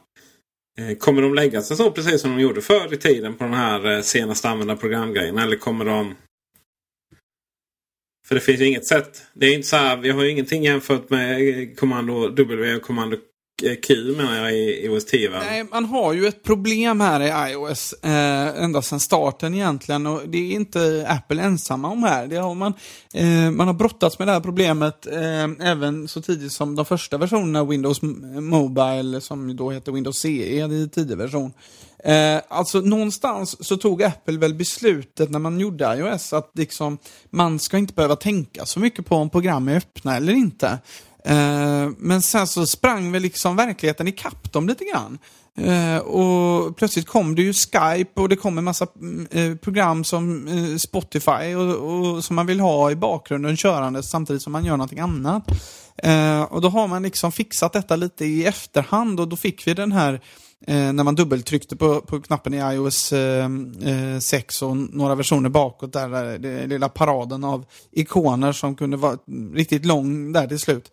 Eh, och det, det, det blev ganska förvirrande. Jag har inget bättre förslag på hur man skulle lösa det i nuläget men eh, jag tycker inte riktigt man har löst eh, problemet eh, på iOS-plattformen än heller. Jag hade hellre sett att som, det är ju mycket mer logiskt som det är i MacOS X, där man har en liten prick under varje program som är öppet. Det är mycket mer eh, liksom logiskt än att eh, ha ett sånt här system som eh, det blir lite dubbelt, tycker jag. Gabriel, han sa MacOS X. Ja, det, det, jag, jag, har nästan, jag, jag har nästan slutat att äh, skälla på er för det nu för att man tröttnar. Men äh, jag tror, men äh, en annan detalj och det är ju att den här med äh, cirklar under öppna program i OS 10, det gör man ju allt vad man kan för att plocka bort även fast man fortfarande låter den finnas kvar. Så man har ju tonat ner de här cirklarna till små prickar nu eller små, små ljusdiodrar och så här. Och, mm Apple har ju nog snarare i, mer tendens i OS 10 att avbetona vilka program som körs för användaren snarare än att lyfta in den funktionaliteten i iOS också. Det, det tror jag aldrig vi kommer att se utan det, det, det, det är nog inte intressant. För det är återigen, även fast det även fast det inte är jättemycket så är det ändå lite mer komplexitet. Och det, på något sätt så exponerar man användaren för mer information än den egentligen ska behöva veta. Mm, mm. Eh, det har ju varit mycket frågetecken hos många användare kring det här med att man tror att man måste liksom rent sanitärt stänga program efter sig och sådana här saker på iOS. Och det, så är det ju inte och, och så ska det ju inte vara heller. Nej, det, det, jag men, det jag menar här är ju liksom att eh, man, man, någonstans eh, Alltså, man, man någonstans tänker sig att eh, användaren ska inte behöva bry sig om program är öppna eller inte. Men problemet är ju att verkligheten är ju inte riktigt så enkel. Om det bara vore så att vi körde olika typer av ordbehandlingsprogram och Word och Excel och sånt. Det, det gäller ju även, eh, eh nu vågar jag inte säga MacOS eh, X här, MacOS 10 vill ni att man ska säga va? OS 10 faktiskt nu för tiden. Mac är ju bortplockat. Ja. Men jag är precis lika ja. dålig som alla andra där. Jag säger Mac fortfarande. Ja. What would Steve Jobs want? Får du undra. Eh, nej, men, någonstans så, eh, jag, jag vill inget hellre heller. Jag som användare ska inte behöva bry mig om ett program är öppet eller inte. Och vi kommer ju komma dit så småningom när vi har så snabba flashdiskar att liksom, vi har lika snabba flashdiskar som vi har RAM-minne i våra devices. Då finns det egentligen ingen större anledning att, eh, att, att, ha den här analogin med att vi har ett program öppet, liksom, att, som att vi plockar upp någonting på vårt skrivbord liksom, och sen lägger vi tillbaka det i en låda. Liksom. Eh, du får köpa nya Mac Pro om du vill ha den. Ja, det, ju, det här är ju en teknisk begränsning egentligen. Det är ju det allting bottnar i egentligen. Eh, men vi är ju inte där än. Ja, ja och nej. Jag har väl ett exempel på eh, program som, där det uppstår problem eh, när någonting ligger i bakgrunden och, och tror jag alltid kommer göra. Eh, som ni vet så har jag min eh, fina lilla iPad Mini i bilen. Och eh, det börjar bli allt mer irriterande att varje gång jag satte mig på morgonen så var den helt död. Och då tänkte jag, vad händer? Typ, tar bilen ström ifrån iPaden? Eller vad är det som händer egentligen när den, där på natten? Varför tar strömmen slut direkt? Sen slog det mig att jag har ju alltid Waze igång när jag kör. Av alla uppenbara anledningar. Och eh, den, eh, även när jag stänger av iPaden. Eh, eller inte stänger av men jag, jag, ja, eller jag, jag släcker den. Så är den igång i bakgrunden och eh, har GPSen igång aktivt. Um, för det är ju en bakgrundsprocess. Även att inte själva, även inte Waze är igång så att säga så är, så är dess GPS igång. Och eh, så nu får jag göra den eh, rutinen att jag eh, trycker två gånger på hemknappen och sen så får jag då trycka bort Waze. Alternativt kan jag då säga att jag ska sluta navigera. Fast det är ju fler klick i Waze än vad det är i, mm. än vad det är i, eh, eh i vad det är i, i, att göra det på, på det andra sättet. Vi ska säga normala navig navigationsprogram har inte riktigt det problemet när jag tänker efter. För där har du en start. Alltså nu är du framme. Okej, okay, mm. tack. Och så, så avslutas den. Men eh, i Waze funkar ju inte riktigt på det sättet. Utan det är mer ett, ett sätt för att se vad som händer runt omkring kring en. Mm. Eh, vi får väl se exakt hur det fungerar där och, och hur det uppdateras. Eh, Notifikationscenter var det vi skulle diskutera egentligen. Vän av ordning vill ju ta det uppifrån i listan här. Men eh, nu har vi pratat om multitasking. Notifikationscenter, eller vad nu det kallas på svenska. Har ju, dels är det en lite ny funktion. Det är inte bara de här notiserna som, som lägger sig i en lång jävla lista och som man har sett sedan länge och de ligger kvar sedan gammalt. Utan det är ju att du kan då se allt som händer idag. Och eh, vad du har missat. Och sen även eh, allt. Och då är väl då att du ser allt som får plats på skärmen kommande. Eh, ja, det ska sägas att den synkroniserar äntligen mellan enheterna. Fantastiskt. Tyvärr så lär det väl inte synka mellan iOS och iOS 10. Vi får se hur det är. Men jag som har så här, typ min kalender består av okay, lämna på dagis, hämta på dagis. Lämna på dagis, hämta på dagis. Det är typ min kalender när jag ska göra det. Och om det är jag som lämnar eller hämtar. Eh, så det, för mig så kommer inte den användas i sådär stor utsträckning. Men eh, jag vet inte. Vad säger den eh, DJ eh, älskande läkaren som dessutom eh, kan programmera när det kommer till att ha många bollar i luften. Och skulle notifikationscenter vara någonting på dig? Ganska beroende av min kalender kan jag säga. Eh, mm -hmm. Skulle min kalender haverera då, då havererar eh, ungefär hela mitt liv tror jag. Eh, jag har också stört mig enormt mycket på att de inte har eh, synkroniserat vilka eh, reminders man har sett och inte. Dessutom eh, funkar det inte helt klockrent tillsammans med, Ehm, med, med ehm, Googles eh, kalender som jag använder mig av. Sätter man en reminder i Googles eh, kalender på webben så är det inte alls säkert att den hamnar i telefonen. Ehm, så att jag hoppas att de har löst några av de här problemen. Eh, I den bästa av världar så skulle jag vilja ha en lista där det står liksom Hej, de här sakerna har du att göra de kommande tre timmarna. Eh, jag är inte säker på att det är riktigt det de har levererat här. Eh, men eh, om jag kan få, om jag kan få en, en hyggligt kort lista med tre, fyra saker och att det verkligen... Vad är det du får va? Vad sa du? Ja, det är nog det du får. Ja, då, då, då är det toppen. Då tycker jag det är rätt tänkt. Eh, och också att man att det verkligen synkar mellan enheterna. För jag, jag har ju både min, min, eh, eh, Eh, eh, jobbdator då, en, en PC förstås, eh, tyvärr. där, där det måste synka då med, med, med Google-kalendern och sen måste det också synka alla remindrarna med alla olika appar med min iPad och med min dator.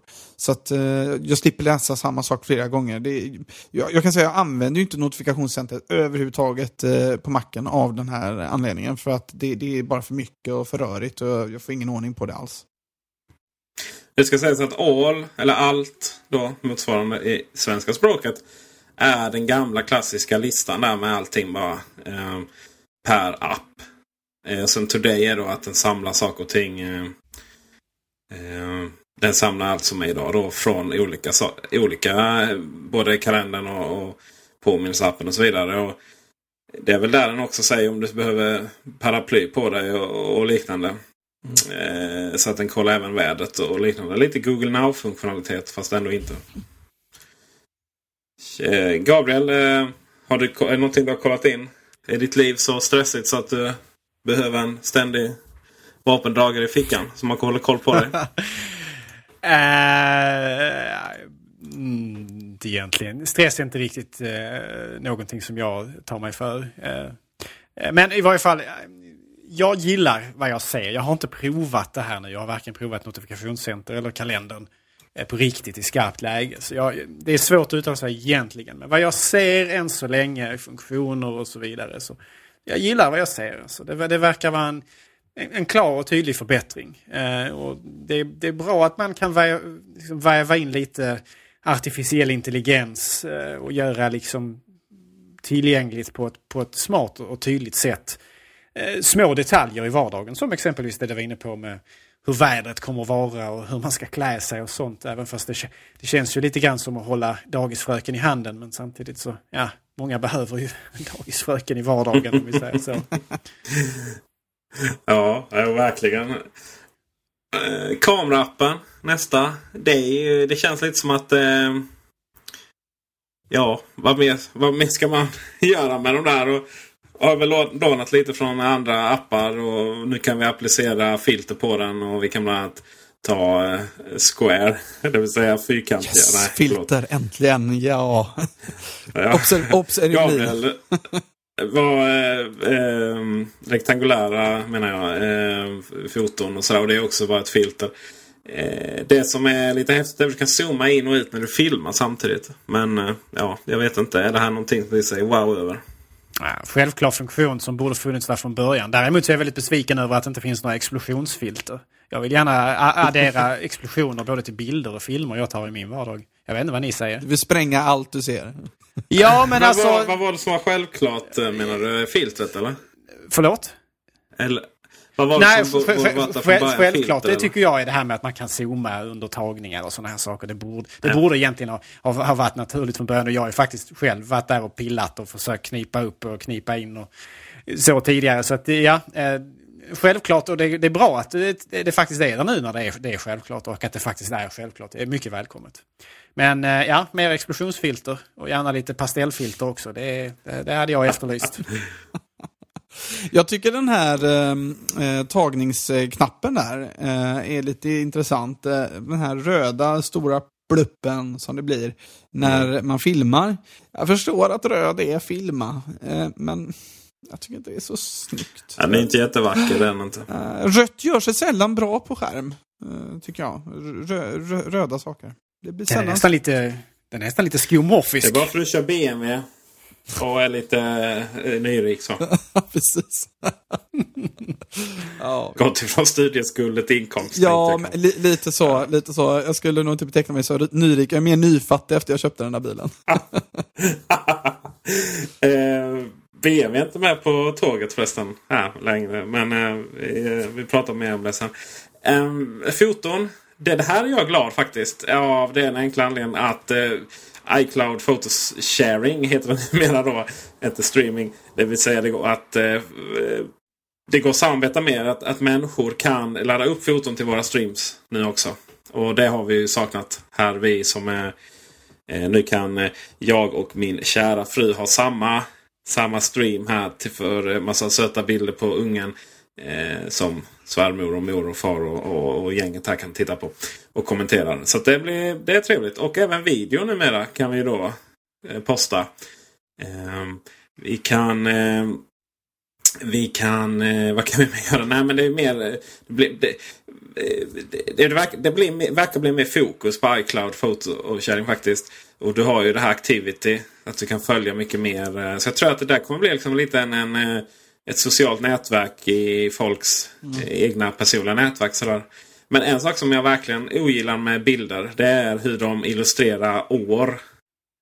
Alltså de zoomar ut så mycket så att alla bilder får plats. Och då blir det ju bara jätteplottrigt. Men- Men är det fortfarande så att man eh, bara får upp eh, typ tusen bilder i eh, eh, bilder och filmer är det väl nu då i eh, iPhoto? Nej, iPhoto. Förlåt. I fotoappen ska vi säga. Nej, men nej, det får du upp hur många bilder du vill och har alltid fått upp. Det, det, däremot så synkas inte mer än tusen bilder från Photostream då. Mm. Men de kan du ju flytta över till vanliga...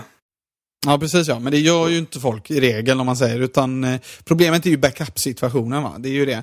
Folk tar ju mer än, än, eh, än de här, eh, vad är det, fem giggen man får på, eh, på iCloud. Eh, iCloud eh. Fast Photo, Photostream är inte inkluderat det. Nej, nej, just det. Precis. Men det jag menar är att det är svårt att få det backupat i där. Kam- Du kan inte backuppa kamerarullen i där eftersom du oftast tar för många bilder för det. Eh, Nej, men det, det där är en sån, det där är en sån jobbig grej. För att, Mm. Jag vet inte, det är väl tyvärr samma sak i, i iOS eh, 7. För att jag menar, kamerarullen och fotostream är då inte samma sak. Även om det borde vara det. Mm. Och sen till det så kommer då de synkade bilderna från datorn om du Mm. nu har det. Ja, det är snurrigt. Ja, det är det. Jag, ty jag tycker de borde varit mer generösa där. Eh, Nu vid det här laget så är det dags att utöka iCloud storage och, slå ihop allt ihop till och ge folk... Varför inte ge dem lika mycket utrymme som man har köpt storlek på telefon? Det är väl rimligt? Om man köper en 32 så får man 32. Köper man en 8 får man 8. Köper man 16 så får man eh, 16. Mm. Tips till Ja, Apple det, här. visst, så är det ju. Det blir billigt med utrymme, höll jag på att säga. Det är det kanske inte. Ja, det är väl lite bandbredd också för att få upp och ner det där som de är rädda för och, och, och så. Men, men, men det är, alltså faktum kvarstår. Alltså det, finns det en sak som faktiskt folk vill backuppa så är det sina bilder. Det är ju det man måste och, liksom, prioritera i sin telefon. Eh, Mm. Och det, det går ju inte att Jag göra idag. Dropbox tillåter en att göra det. Om man nu ska vända Yes. sig till tredjepartstillverkare så är de ju, Mm. det är ju lite, Dropbox är ju lite magiskt alltså. Även, även fast jag har mina reservationer inför på vissa sätt så, så är ju Dropbox ändå en, en fantastisk tjänst som är eh, mer och mer oumbärligt för eh, iOS-användare på både iPhone och iPad. Om vi ska vara nu helt ärliga. Alltså. Mm, jag kör den. Den är, den är toppen. Ja, den funkar utmärkt, men det krävs ju då att man aktivt går in och öppnar Dropboxen eh, för att den ska Ja. synka då. Att jag gör det och är hemma då. Nu gör jag ju det ofta av andra skäl. Jag har många av mina eh, musikaliska verk och så i, i, i Dropboxen där. Eh, så då, då synkar den i bakgrunden där. Men eh, om man inte annars har en naturlig väg att gå in i Dropbox från sin telefon regelbundet, eh, ja då har man inte backupat sina bilder. Mm, precis, ja, det, ju, det finns ju som sagt det finns nackdelar med det också. Och de har ju onekligen problem med att man inte är de som tillverkar telefonen själva och sådär. Men, men eh, jag menar, det här är ju naturligtvis en, en, en funktion som Apple redan själv borde ha. Eh, och vi såg ju tyvärr inte så mycket ljuspunkter vad gäller Apples egen hårdvara. Nu ska vi inte prata om det idag utan det ska vi ta nästa gång. Men, men vad gäller, vi hade ju vissa förhoppningar på eh, time capsule och så vidare vad gäller iOS backup och sådana här saker som kanske inte riktigt eh, levererades på det här VVDC. Ja, det, var, det är faktiskt konstigt. Det fanns massa andra saker som jag verkligen ville ha. Som jag aldrig trodde skulle komma som kom. Men, men eh, det där var ju en sån självklarhet att kunna backuppa, backuppa alla foton och annat trådlöst till, eh, till direkt till den utan att datorn är Då inblandad. hade ju alla haft ju- Alltså. Ja, och jag satt Ja, och hoppades alla på som lyssnar på. Mac-radion i alla fall. Och jag satt och hoppades på, på eh, appar till eh, Apple TV där. In i det sista tänkte nu kommer en one, one last thing. Men, eh, det där kommer vara ett eget event tror jag. ja, jo, men, nej, men det, det är bara... Ja. Nej, behöver- vi lämnar det spåret. Det behöver ett eget event och ny hårdvara för att det ska bli verklighet. Det, det går ju inte med nu. Gabriel, vad, vad, vad, vad tycker du om det här? Eh, årsvyn över foton. Har du sett den? Ja, jag har sett den. Eh, mer av en kuriosa än något egentligen kanske användbart som jag ser det från mitt perspektiv. Men å andra sidan så har jag inte använt den ännu så jag vet inte. Kanske det kan hjälpa den som har eh, hökögon. Eller eh, någon slags eh, kaosintuition som, som kan hitta bilder i, i, i myllret. Jag vet inte. Jag tror inte riktigt att den ska fungera på det sättet. Utan det är väl liksom en, en visar en överblick fast mer ja, hur ska vi, hur ska vi Um, hur ska vi visa upp att det här är år 2012 och det här är 2013? Så att det, det är ju ingen praktisk funktion utan du får ju klicka på den. Men eh, det där, du har då foton, du har shares, du har album. Um, album är det du skapar själv antar jag. Dels från uh, Photostream och dels, nah, och, och dels det du synkar då.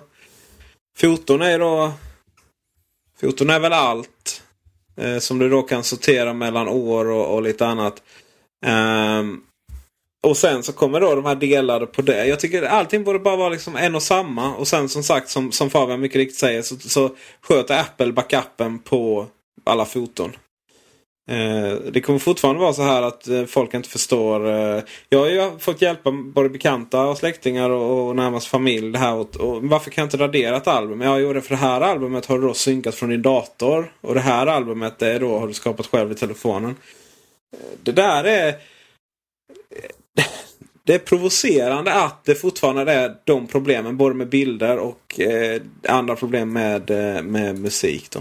Jag tycker sorteringen av bilder är alldeles eh, utmärkt. Eh, jag, jag, jag tyckte ah, iPhoto på Macen har ju sina för och nackdelar. Men, men eh, det är en av de riktigt eh, stora eh, sakerna tycker jag är att man kan so just sortera bilder på olika sätt. Eh, Eh, det är ju så, man tar ju sig inte den tiden att sätta sig och sortera det själv och då är det ju jäkligt snyggt ändå så som de har löst det. Att man får någon slags eh, preliminär sortering här automatiskt beroende på var man har tagit bilderna och när och sådär. Jag, jag, jag, tycker det är, det är listigt och, och, det är ett bra sätt att använda metadata på tycker jag. Det håller jag med om. Däremot så är det ju fortfarande så att det delas upp mellan hur de har kommit in i telefonen. Mm. Mm. Om det är via om det är via att man har tagit det med någon annan enhet. Mm. Det vill säga Photostream. Eller om man har synkat från datorn. Eller om du har tagit det via eh, kameran. Eh, AirDrop, det var en sån här lite 50-50 huruvida den skulle komma eller inte. Jag har fortfarande inte fattat om den eh, fungerar med macken faktiskt. Det står ingenting om det. måste den ju nästan göra, annars hade man väl inte kallat det för det va? Ja. Ja, det måste den göra, annars hade man verkligen inte använt samma namn. Alltså. Eh, inte utan att åtminstone förtydliga att det här gäller iOS först eller vad som helst. Alltså att det gäller enbart för iOS, för det måste ju vara Macen. Alltså, med samma namn, mm. samma funktionalitet. Det måste ju inkludera datorerna också. Men hur vet... Men, men här, det funkar så att du delar ju... Du delar genom att du trycker på, på dela då. Inte helt oväntat. Och sen väljer du AirDrop. Och så vem vill du... Eh, och vem vill du dela med? Och eh, då hittar du då personer som är uppkopplade eh, närheten av. Jag tror det är närheten av måste det vara. Ja, precis. Är det så att de måste ha öppet sin eh, AirDrop? Eh, liksom? Nej, men det finns inget sånt funktion. Det är inte som på OS 10 ja. att du liksom bara går in i AirDrop och så kan du hitta varandra. Utan här delar du och så ser du alla som är... Det går väl säkert att stänga av så alltså att du vill inte bli syn, synlig. Eller man ja, kalla för det är men... lite privacy sådär. Och sen så får du det här, vill du ta emot denna? Accept eller decline då. Eh, men det... Jag menar... Vadå, skulle mackarna se alla iPhones som är i närheten då? Jag tror inte det tyvärr. Jag tror att detta är bara på iOS. Ja, men de ser ju dem om de är på samma trådlösa nätverk. Det är ju inga problem. Ja, det behöver man ju inte vara heller. Nej, det är ju inte säkert man är. Uh, och då kanske man bara hittar varandra. Du ser varandra ändå, så att säga. Uh. Uh, du har ju så här wifi direkt och, och sen bluetooth. Mm. och no setup required. Det betyder alltså ingen installation är nödvändig. Tackar för den här översättningen. Ja, jag, jag, har mina moments. Ja, jag kan tycka också att eh, den här funktionen är lite, lite överflödig. Därför att, Nej, vad den är det är väl bara att messa eller e-maila. Det är väl inte så svårt. Fast så är det ju inte. Det här är ju det Jag vill dela denna med dig. Jag bryr mig inte om jag har telefonnummer eller jag, någonting. Utan jag vill bara dela den med dig. Och så, och så trycker jag dela och så upp med telefonen. Och det är som eh, Phil Schiller säger. Nej, vem var det som sa det? var det Craig? Craig. Air Force One. Eh, no bumps required. Ja. En snygg liten blinkning där. det är faktiskt rätt det. Det är faktiskt rätt korrekt. Alltså varför skulle vi vilja liksom ta ihop våra telefoner med varandra när vi bara kan trycka dela och så får man ju upp bilden där istället. Eh, jag tycker den är klockren. Förlåt, jag avbröt där. Eh, nej då, jag eh, var nog eh, ganska färdig där. Jag, men, men som sagt, jag, jag, jag ställer mig lite frågan till hur mycket jag kommer använda den här funktionen. Ehm, eh, jag tycker att de kunde lagt lite energi på att få det att fungera mer optimalt på macken istället. Där har jag större behov av det. Du, nu har, jag, nu har jag läst lite till här hur det fungerar. Man är automatiskt synlig för de man har i sin kontaktbok. Kontaktbok. Ah, just det, så sin... var det ja. Det sa de under eventet också. Adressbok. Mm. Ja. Eh, men eh, man kan göra sig synlig för vem som helst som har iOS 7. Eller helt osynlig. One tap in the control center is all it takes. Tap, inte bump. Safari eh, är ju ett trevligt litet, eh, en trevlig liten app som vi använder mycket. Och eh, Äntligen ett och samma sökfält och adressfält. Det gillar jag. Var det du som inte gillade det Gabriel? Förresten? Nej, verkligen inte. Det har jag väl efterlyst länge. Har jag inte det? Uh -huh. Ja, jag håller, på, ja, det var någon. Det var, det var nog Tommy på Slashat som inte gillade det. Eller så är jag helt ute och cyklar nu. Jag, jag bara om, om den, vräker okvädesord. Om, om det någonsin jag, jag är befogat att göra det så är det ju på iOS där platsen är så otroligt begränsad. Det är ju mindre värde av att göra detta i exempelvis Safari på Macen. Där det fanns mer utrymme att ha ett separat sökfält. Men eftersom man har gjort det på en plattform ska man ju naturligtvis göra det på alla för att man måste vara konsekvent. Och då är det naturligtvis den implementationen vi får i iOS 7 som är det som gäller. Det är ju det, det, är det bästa, bästa alternativet. Som, som power-user om man säger så, så kan man ibland trilla in i problem eh, med, med Safari på macken när man ja, eh, ska knappa in någon IP-adress eller så och så hamnar man på en Google-sökning istället. Eh, men i övrigt så tycker jag det, det, det är, eh, jag tror de kallar den för Awesome Bar eller något sånt där kallar de den va? Från början. Eh, I alla fall om det var Mozilla som började med det, eller hur det var. I vilket fall som helst så... Chrome var det väl ja. som började med det faktiskt. Eh, det finns ju en liten, eh, rent trendmässigt här så kan man ju se, jag ser ju många av, jag ser ju hur mina föräldrar och hur folk på, på jobbet använder sina datorer ofta. Och eh, faktum är ju att folk har ju börjat att sluta mata in saker i adressfältet. De googlar ju på saker istället. De googlar på www.google.se eller vad nu är, vart de nu ska. Ja, du menar att man förut när det fanns två olika så var det ju roligt att man googlade på adressen. Mm, alltså precis, va? för att eh, DNS, DNS-erna är, det är på väg bort har jag en upplevelse av. Eh, jag, ja. jag, tror att eh, Google håller på att liksom helt ersätta nästan domännamn på många sätt folk googlar även på domännamnen och jag kan ju se det också eftersom jag administrerar lite olika sajter. Så kan jag se att det är ganska vanligt att folk trillar in på sajten efter att ha googlat på www.djfabbe.se eller djfabbe.se eller någon, någon mm. annan av de sajterna. Men var, och, och, nu när det är ett och samma, varför skulle man vilja skriva www.djfabbe.se när man bara kan skriva djfabbe? Det kan man verkligen undra, men det gör folk tydligen ändå.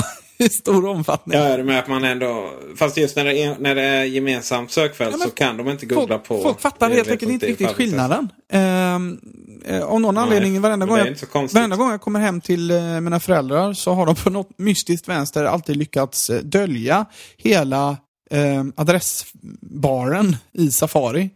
Eh, på den lilla macken de har. Eh, jag vet inte hur de lyckas med det. Ja, men de klarar... Du menar att folk är inne på google.com och eh, googlar på www? Eftersom de, har, ja, eftersom de har Google som startsida ändå. Mm. Så har de inte ens märkt att den har försvunnit.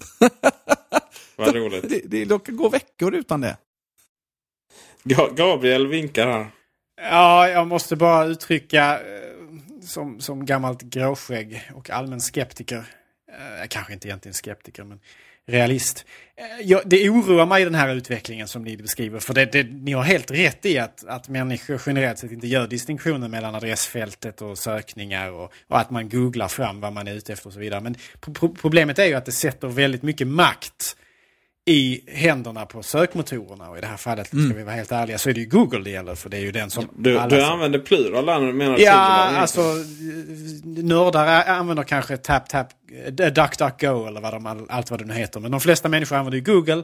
Och det, man förflyttar väldigt mycket makt över till ett företag som är Eh, har ju vissa, eh, ska man säga, tendenser eh, som kan vara något ifrågasättningsbara. Och jag menar, det finns mycket med Google som är bra, det är inte det va, men, men exempelvis vad gäller sökningar så är det ju väldigt mycket Alltså Google arbetar på sitt håll från att personifiera sökningar väldigt mycket. Och det är ju faktiskt så, det är inte alla som vet om det, men om du och jag Peter och Fabian, om vi söker på samma ord alla tre samtidigt från olika IP-nummer så får vi olika resultat på sökningarna.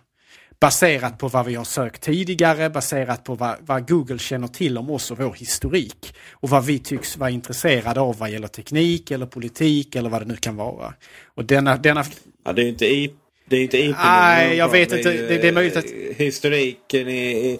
Alltså din webbläsarkakor och Ja. fullt och, och att du kan vara inloggad också. Ja, alltså det, det är många aspekter som används för att så att säga personifiera din, sök, din sökupplevelse. Problemet är ju naturligtvis att, att, att det, det skapar en, en väldigt skev maktstruktur över innehållet på internet. Och det sätter väldigt mycket makt i händerna på eh, relativt otransparenta företag som, som Google. Eh, och som har en viss historik av att ha tvivelaktiga policies vad gäller, vad gäller både det ena och det andra vad gäller privatliv och privatlivets helgd och sådana här saker. Så är det.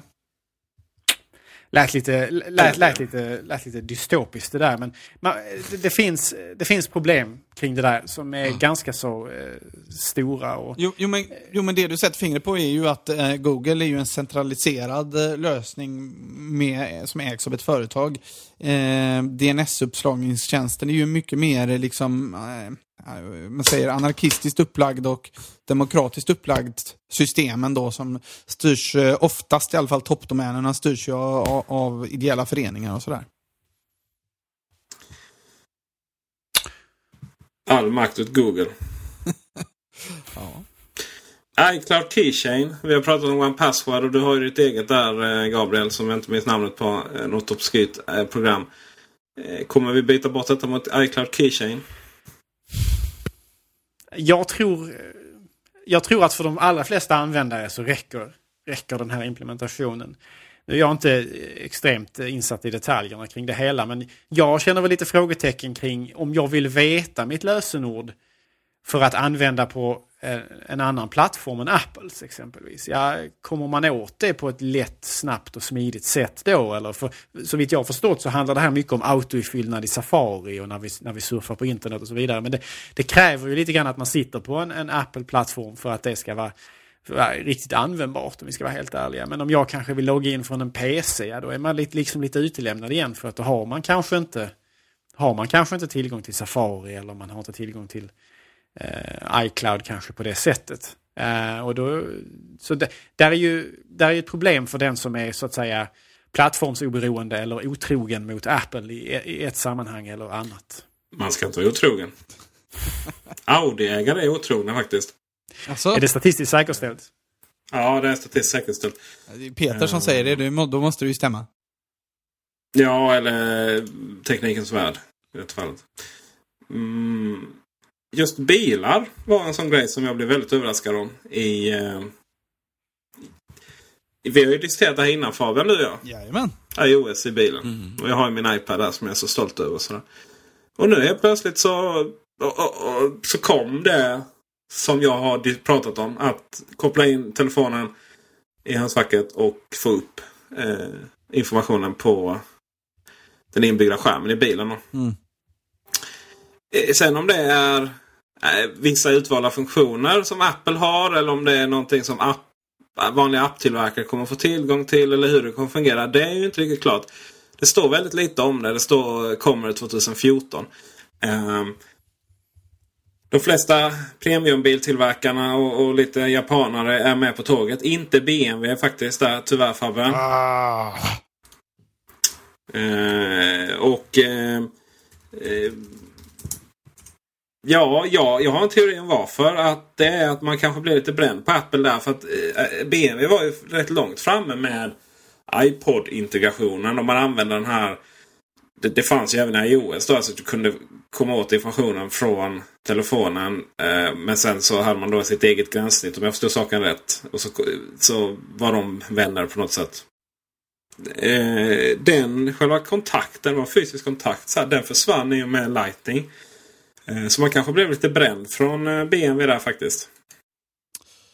Eh, kanske eventuellt. Det kan vara det. Ja, Jag tror nog att de hittar dit också. Så småningom. Det är, detta, ja, men detta är ju liksom ett försäljningsargument. ehm, kan jag säga. I alla fall för mig. Eh, jag, jag, Ja. jag tror faktiskt inte jag är ensam om det. Ehm, sånt, här, sånt här är ett stort pluspoäng och i alla fall jag är faktiskt villig att betala rätt mycket extra om, om det funkar bra. Mm. Det som är lite så, här roligt är ju, jag, Volvo är med på tåget. Det gjorde mig väldigt glad. Eh, jag kontaktade eh, Jag kontaktade Volvo eh, pressansvarig där och frågade vad gäller då? Att det, det ska lanseras 2014 enligt Apple men de säger inte så mycket. Har ni mer information? Och då fick jag bara svar. Hej! Inte i dagsläget. Vi får återkomma när samarbetet inletts. Det vill säga, jaha, har man inget samarbete undrar jag ju då. Men, ja. Eh, problemet till exempel i Volvo-sammanhang är att, eh, att ha en... Eh, I alla Volvo-bilar då så finns det en eh, skärm precis som många andra bilar. Och eh, den är 5 tum för de flesta. Vill vi ha upp den i 7 tum så tillkommer en liten smärre avgift. Eh, vill vi ha touch på den, och det går numera. Då eh, kostar det 15 eller 18 000 beroende på om vi vill ha eh, GPS eller inte. Um, och i och med att det här är ett såklart ett system som styrs via touch så, så är det lite sådär. Okej, är det värt så här 20 000 kronor extra för att kunna få upp iOS i telefon eller i, iOS i bilen? Um, ja, du Fabbe som representerar medelklassen. Är det värt 20 förvånad över för- medelklassen? Nej. Eh, är det värt 20 000 liksom? Det... Och, och det, det ska sägas det att det är Volvo det. Eh, dina tyska kompisar är inte billigare, snarare tvärtom. Kanske dubbelt så mycket i de sammanhangen. Nej, och sen så är det väl säkert så, nu, nu vet vi inte exakt hur rent tekniskt detta kommer fungera, men det är säkert så att telefonen är den som står för liksom eh, den stora biten här. Eh, sannolikt är det så att Apple skickar ut någon form av skärm, extra skärmsignal helt enkelt eh, till Mm. en extern skärm och all liksom mjukvara och bearbetning sker i telefonen. Vilket ju Så är det naturligtvis gör eh, det till en ganska enkel sak att integrera det för biltillverkarna och eh, det behövs inte någon eh, större uppsättning CPUer eller sådär för att egentligen hantera de här skärmarna i bilarna. Eh, nej men det, här, det här är ju en, en jättetrevlig nyhet att man försöker etablera någon slags standard. Apple eh, är ju bra på att skapa standarder, eh, mer eller mindre standarder i alla fall för sig själva. Eh, I och med att de är så stora. Eh, så att, eh, nej, jag gör ju en stor tumme upp för hela samarbetet. Jag hoppas att det, eh, även Volvo kommer vara med. även om de inte kanske verkar veta så mycket själva om det just nu. Men om man, Mm. De var ju med på, eh, på keynoten som syntes i Volvo-loggan. Ja, och, om man, men om man tittar också då på de skärmdumparna som finns på detta så ser man ganska tydligt att det är samma, samma formspråk i, i operativsystemet som kommer upp på, eh, på, på bilens eh, skärm som det är på iPhonen med iOS 7. Till exempel de här tre, de här, alla de här eh, plupparna är väl fem pluppar eller om det är sex möjliga. Mm, just det. eh, Där som visar eh, mottagningen på telefonen då till exempel. Precis, och det är Apple-kartan och så vidare. Så, så visst är det iOS i bilen. Um, det, jag, jag har ju tänkt på det mycket, men nu här med iPaden där i bilen. Den, den, är- ju inte riktigt... Det är ju ganska plottigt gränssnitt och försöker byta låt och sådär. Eh, via touchgränssnittet på iPaden. Och det är kanske inte helt trafik... Eh, eh, lite trafikfarligt. Nu eh, ska man ju bara pilla när man står still. Ska, ska då sägas att den absolut största, eh, det absolut farligaste man kan göra i, i, i B och det som ger mest olyckor i, inom, eh, i trafiken det är folk som dagdrömmer. Och smsande och annat det står för en jätteliten procent av det. Inte, sagt att, inte med det sagt att man ska sitta och smsa bilen. Det är faktiskt ganska idiotiskt. Framförallt på oss som inte gör det. Men det är, ju så här, det är ju så här det ska göras, tycker jag. Eh, så som Apple har Mm. löst det så är det så här det ska eh, göras. Jag har ju funderat en del på sedan vårt samtal här i, i Macradion för några avsnitt sen. Eh, och jag tycker det blir allt mer tydligt att det egentligen inte finns någon anledning att duplicera mycket av funktionaliteten att eh, bygga in en hel Android-device, eh, ju, som, som vissa biltillverkare gör nu. Som egentligen bara är en till telefon. Jag menar, det finns många synergieffekter att nå av att köra allting från sin telefon. Att man lyssnar på Get Lucky, som ju är med på alla, alla skärmdumpar. Eh, och kan fortsätta, när man går ur bilen så kan man fortsätta på det stället man var på. Eh, och sen när man kommer hem kan man eh, dra på det sin eh, AirPlay på sin stereo hemma. Så, om det är en... Men, men det, är ju, det är ju logiskt, precis som du säger. För att du har alltid telefonen med dig. Varför ska man byta gränssnitt? Eh, ja, det gör det, gränssnitt byts ju till en viss del. Men varför ska man byta innehåll och eh, appar bara för att sätta det i bilen? Nej, men precis. Sen, sen, sen vet jag inte riktigt hur eh, mycket tredjepartsstöd eh, det kan göras för detta. Jag antar att tredjepart får göra appar också hit, eller? Ja, det får man ju hoppas. Det är väl ingen som vet det eh, riktigt. Och, men det mest logiska hade varit att säga ja, och sen så om ni vill så kan ni då få ett gränssnitt som eh, eller ja, hur ser det ut i bilen då? Ehm, och sen så givetvis så det är mycket av det här kan ju, kan ju aldrig få fungera när bilen är i rörelse. Och det är väl någonting som Apple med sina hårda krav då kan säga att den här typen av funktionalitet då får inte fungera när bilen är i rörelse. Och sådär. Ehm, på, på, om man går knyta an till det som vi pratade om först där Gabriel, så du får komma in i det. Du är inte så bilintresserad. Eh, ikonen för eh, iOS in the car måste ju vara den absolut fulaste av dem alla. Har du sett den? Nej, faktiskt inte. Jag har inte, som, som, precis som du säger, jag har extremt, eh, ett extremt ointresse inför bilar på alla dess sätt och även denna tekniken. Eh, så det har jag faktiskt missat. Eh, vill du skicka länken får du gärna göra det. Jag skickar länken eh, och jag skickar den nu faktiskt. Här är, det, här är, det här är bra radio. Nu, eh, Det här är live, mina vänner, fast ändå inte för er. här är live. Ja, den är så ful. Ja, det var det värsta jag har sett alltså. Nej, gud förbjude alltså. Ja, det är inte bra, är det inte? Är den här ratten ens propert centrerad? Det verkar ju helt... Vilken, vilken, vilken eh, prao-elev har satts ner där och göra denna ikonen? Ja, jag vet inte. det var det värsta. Alltså, nej, jag vet inte hur... Det är riktigt bra. Och den är så plottrad med Siri i mitten och så vidare. Det ser nästan ut som att det tillhör Game Center, du. Det här är ju en ikon som får Game Center-ikonen att verka fullständigt fantastisk i jämförelse. Det säger ju en hel del. Alltså det här gröna... Ja, det, är kontrast, ja precis. Kontrasten där är ju fullständigt fruktansvärd. Alltså bara det i sig. Det påminner så här om, om webbsidor eh, cirka 1993 vid nästan Geocities-världen. Liksom, där man gärna skulle ha så stark kontrast mellan text och bakgrundsfärg som möjligt. Gärna grön text på svart bakgrund. Och sådär. Fruktansvärt på alla sätt. Ja. Jag, jag, ska, sä- jag ska säga också bara att ehm, eh, hela det här tänket runt appar i bilen, eh, det är ju inte riktigt helt nytt heller. Eh, jag vet inte om vi berörde det tidigare när vi pratade, du och jag Peter, om eh, appar i bilen. Men det finns ju något som heter App Radio av eh, Pioneer.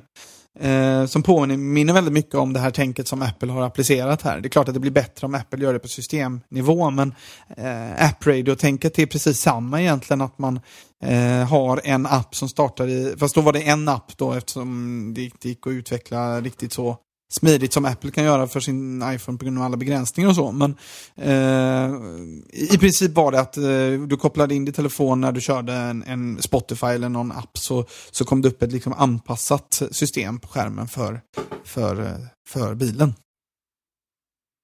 Mm. Men eh, det, då krävs det massa av att det är bilen kompatibelt med det här och det går att stoppa in egna grejer och sånt här. Ehm, eh, ja, för det här är ju då en lös grunka som Pioneer säljer. Eh, där, Ja, som man får sätta på- Där enskilda, där enskilda apptillverkare har då liksom fått delar av ett eh, ja, inofficiellt kan man säga API då liksom. Eh, som kan stödja den här, eh, den här eh, grunkan då. Mm. Så det, det påminner mycket om det, men det är klart att det blir bättre när Apple gör det själva. Vi, eh, vi måste gå vidare här. Det är eh, mycket kvar och, och eh, det ser ut som att eh, Gabriel är helt utmattad. Här. Um, iTunes Radio, är det någonting som lockar er? Nej. Fabian? Nej. Eh, nej, det är, Nej, nej. det är inte sådär görintressant för min del kan jag säga.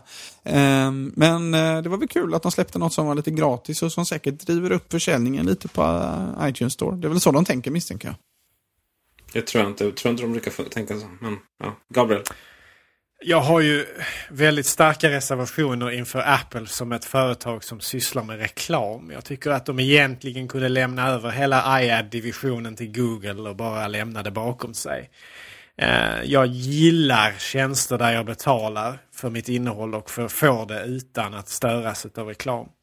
Så därför så är jag ju egentligen väldigt skeptisk till den här funktionen. Det är möjligt att det blir en stor succé och jag kan förstå poängen.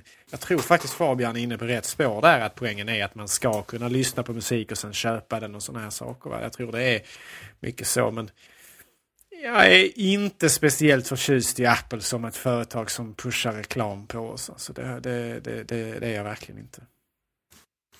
Vi kan ju konstatera att iTunes Radio är något som bara är i USA. Och vill man inte ha reklam så går det bra att köpa iTunes Match. Om man inte då bor i Sverige. Som inte har iTunes Match. Eller iTunes Radio för den, den, den delen heller. Siri är ju sådär intressant för oss. Det är jätteintressant faktiskt. Ingenting om några andra språk. Eh, Man vet ju att, att man har anställt människor som jobbar på det där. Men ingenting om det än så länge. Kommer säkert på svenska om ett år eller så. Eh, App Store ska bättre sökfunktion. eh, Det, en ny barnkategori. Det är appar som är populära nära mig och sådär. Frågan är vad nära mig är. Malmö förhoppningsvis. Vi har ju ganska god smak här nere i södern. Ehm, eh, Vi slipper uppdatera våra appar manuellt. Det är väl den största grejen. Det är ju Och det är nog John McCain väldigt nöjd över. Vem? John McCain var en före detta presidentkandidat i USA som under, Ja, under ja, ja, utfrågningen utav, alltså- utav, utav Apple då inför senaten då med det här, eh, ja, de där ifrågatecknen kring skattesituationen. Så avrundade han sin utfrågning utav Tim Cook genom att fråga varför han hela tiden måste uppdatera apparna på sin iPhone. Eh, mer på skämten på allvar kanske, men Tim Cook svarade faktiskt ganska snabb, snabbtänkt att eh, det beror på att man hela tiden försöker göra dem bättre. Eh, och det lustiga är ju att eh, John McCain faktiskt eh, twittrade och tackade Apple för den här nyheten när den väl hade nått så att säga eh, den allmänna etern. Ja, ja.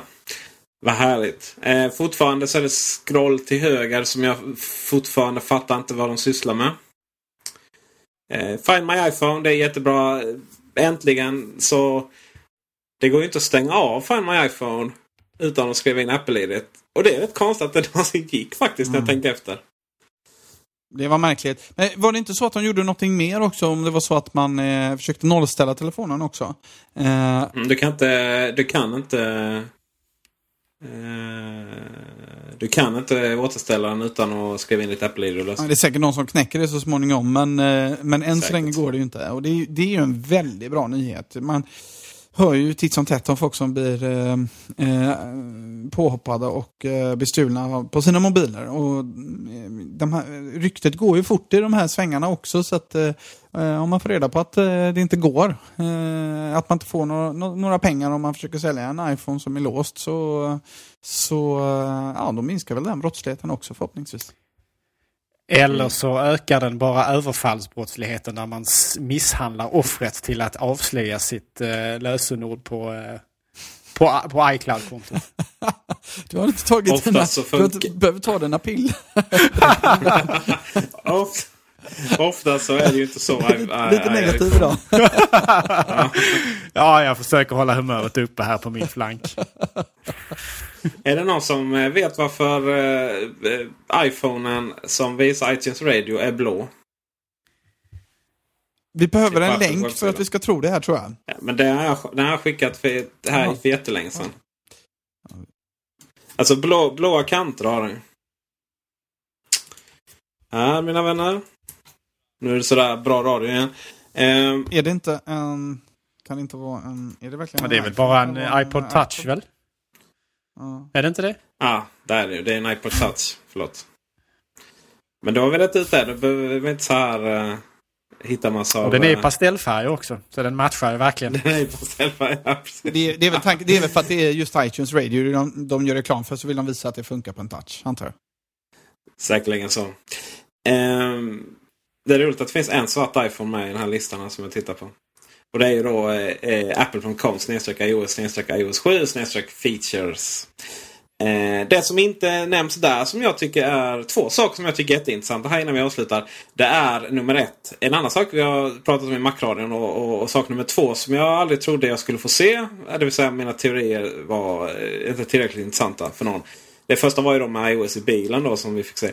Det andra är handkontroller. Och bland annat så var det ju, var ju det här att du, du eh, det finns, eh, det läckte ut lite där från den här um, när, när, när keynoten var så presenterade man där MFI eh, Game Controllers eller vad tusan det stod. Och MFI är ju det här programmet då. Så att det, det kommer vara ett program för officiella handkontroller till eh, iOS-enheterna. Och eh, på seminariet som, som var sen som, som tog upp det alltså för utvecklarna då. Så det är ingenting som ligger ut på nätet tyvärr. Där så visar de väl upp eh, eller om det antingen var på pappret eller om det faktiskt var fysiska kontroller. Två olika. Det ena är en handkontroll som är kopplad med Bluetooth. Den funkar väl alldeles utmärkt till iPad till exempel. Ehm, eller om, om du skickar vidare bilden till Apple TV. Ehm, men den, den andra kontrollen som ju är det som jag tycker är jätteintressant. Eh, är att du då kan kapsla in iPaden, förlåt iPhonen i en kontroll. Precis som eh, kontrollen till Nintendo Game Nintendo GameCube, förlåt. Nintendo Wii U. Eh, och det är då eh, det är inte bara en kontroll utan Logitech och någon annan tillverkare då eh, är med på tåget och det kommer ju säkert flera. Det kommer ju förändra allting. Jag säger det, Nintendo DS. Bye bye. Det finns inte en chans i världen att de här bärbara handkontrollerna, bär, bärbara spelkonsolerna kommer överleva detta. Och det handlar inte bara om iOS i sig utan det handlar om vad det, vad det innebär att alltså, andra system får inspiration av detta. Det är egentligen ganska tragiskt när man tänker på att all den här specialiserade hårdvaran i form av Nintendo och liknande lösningar kommer att mer och mer försvinna och dö ut till förmån eller fördel för de här Borg-lösningarna som Apple och andra står för. Där man, där man skapar enheter som assimilerar precis allting, allt levande omkring sig. Även fast jag älskar Apple och iPhone och allt det där och det är naturlig utveckling så är det lite tra- tragiskt att se dessa tidigare titaner av industrier som håller på, som går under en efter en. Jag själv var Sega-entusiast men jag har ju ändå ett, eh, en, en varm ju punkt i min hjärta. verkligen. Nej, Sega... Det var Pippin som Sega- gjorde det. Det var, det var eh, Apple Pippin som gjorde det. Alltså. Jag bara Segas hårdvara hade Ja, inget succé. Apple med att göra. Men, men Nintendo här kommer ju, där kommer ju Apple verkligen att ha finger, eh, fingeravtryck på revolvern alltså. Fast Nintendo borde ju för länge sedan lära sig att släppa sina spel till andra konsoler. Men jag tror inte att det här är inget hot emot... Ja, det är många som säger ja med Apple TV och en iPhone och en kontroll så har du liksom en Xbox One eller Playstation 4-konkurrent. Så är det ju inte.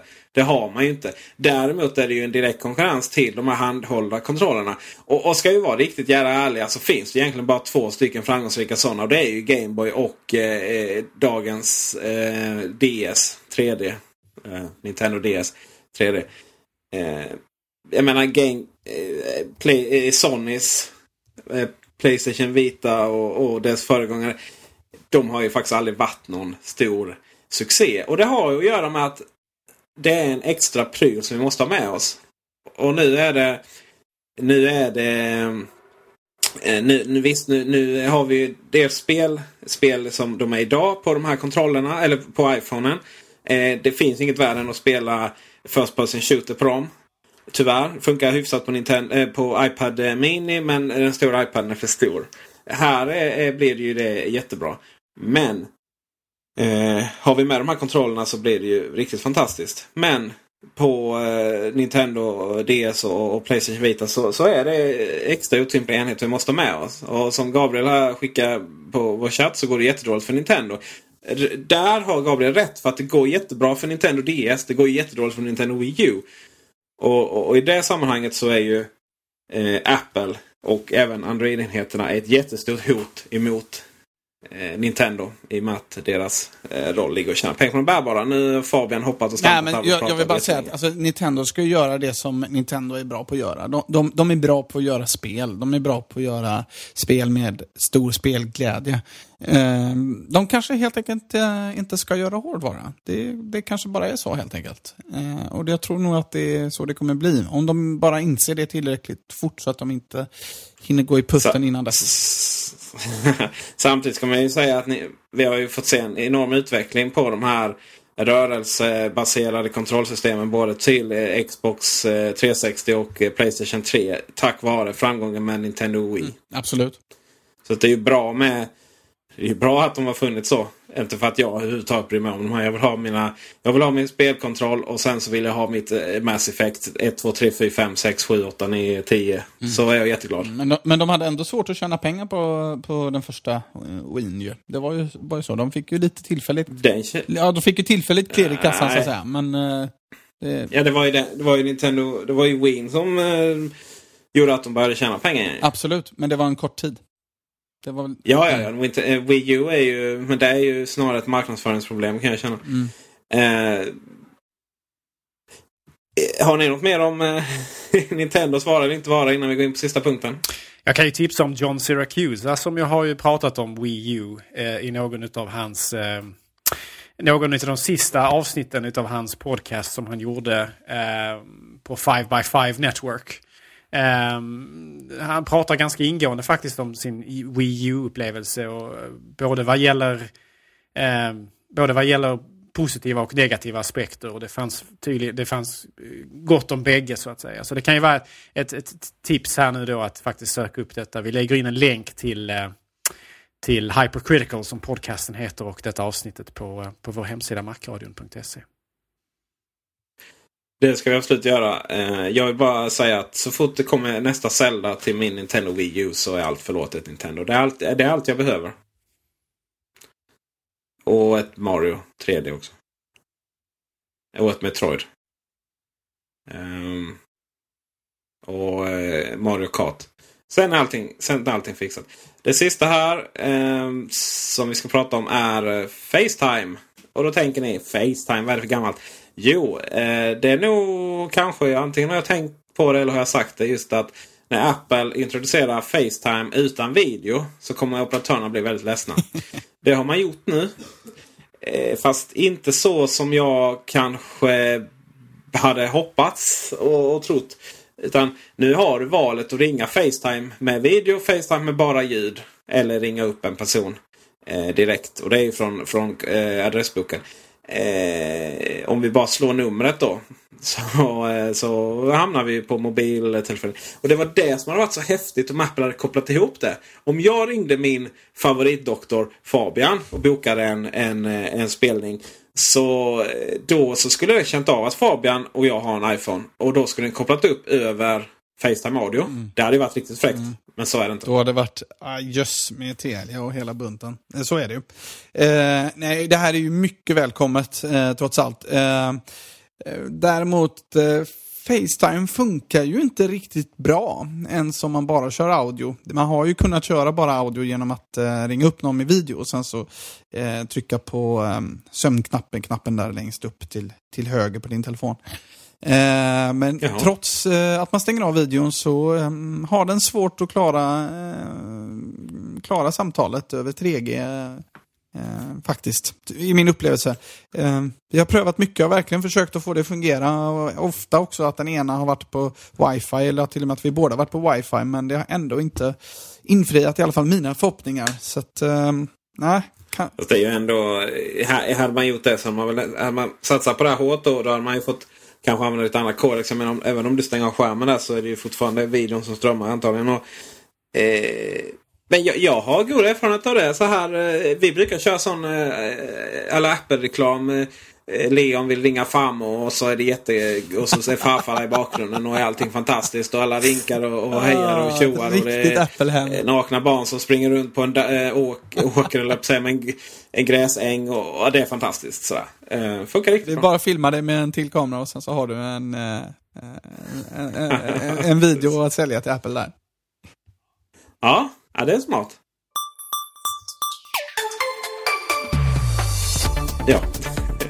Vi eh, får väl... Det är väldigt tyst här nu. Gabriel han har inte begärt ordet så jag vågar avsluta här. Eh, och Fabian, du var också glad över allt du har sagt. Jag är så glad. Ja. Han är orolig över utrymmet på sin uh, kära inspelningsdag. Man kan väl säga att vi kommer att komma tillbaka till det här ämnet många gånger till. Vi kommer att i nästa oj, oj. avsnitt prata mer om VVDC och andra produkter inklusive nya OS 10 och så vidare.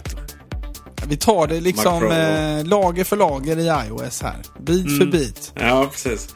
Eh, Och, och event- eventuellt får vi prata om ny, ny form och nya funktioner. Vi, vi kommer ju, iOS 7 kommer säkerligen få nya funktioner i och med eh, iPhone 5S till exempel. Eh, kanske man pratar mer om Passbook om det finns någonting där och sådär. Så att, ja, det ska bli väldigt spännande. Eh, två timmar av Macradion. Det var väldigt länge sedan det, det hände. Och eh, vi, eh, vi kommer tillbaka. Det gör vi. Tack så mycket för att ni lyssnade. Vi syns kanske ibland, vissa av oss, eh, inom kort. Och eh, er alla andra så hörs vi i alla fall inom en vecka. På återseende. Ha det bra. Hej hej! Hej hej!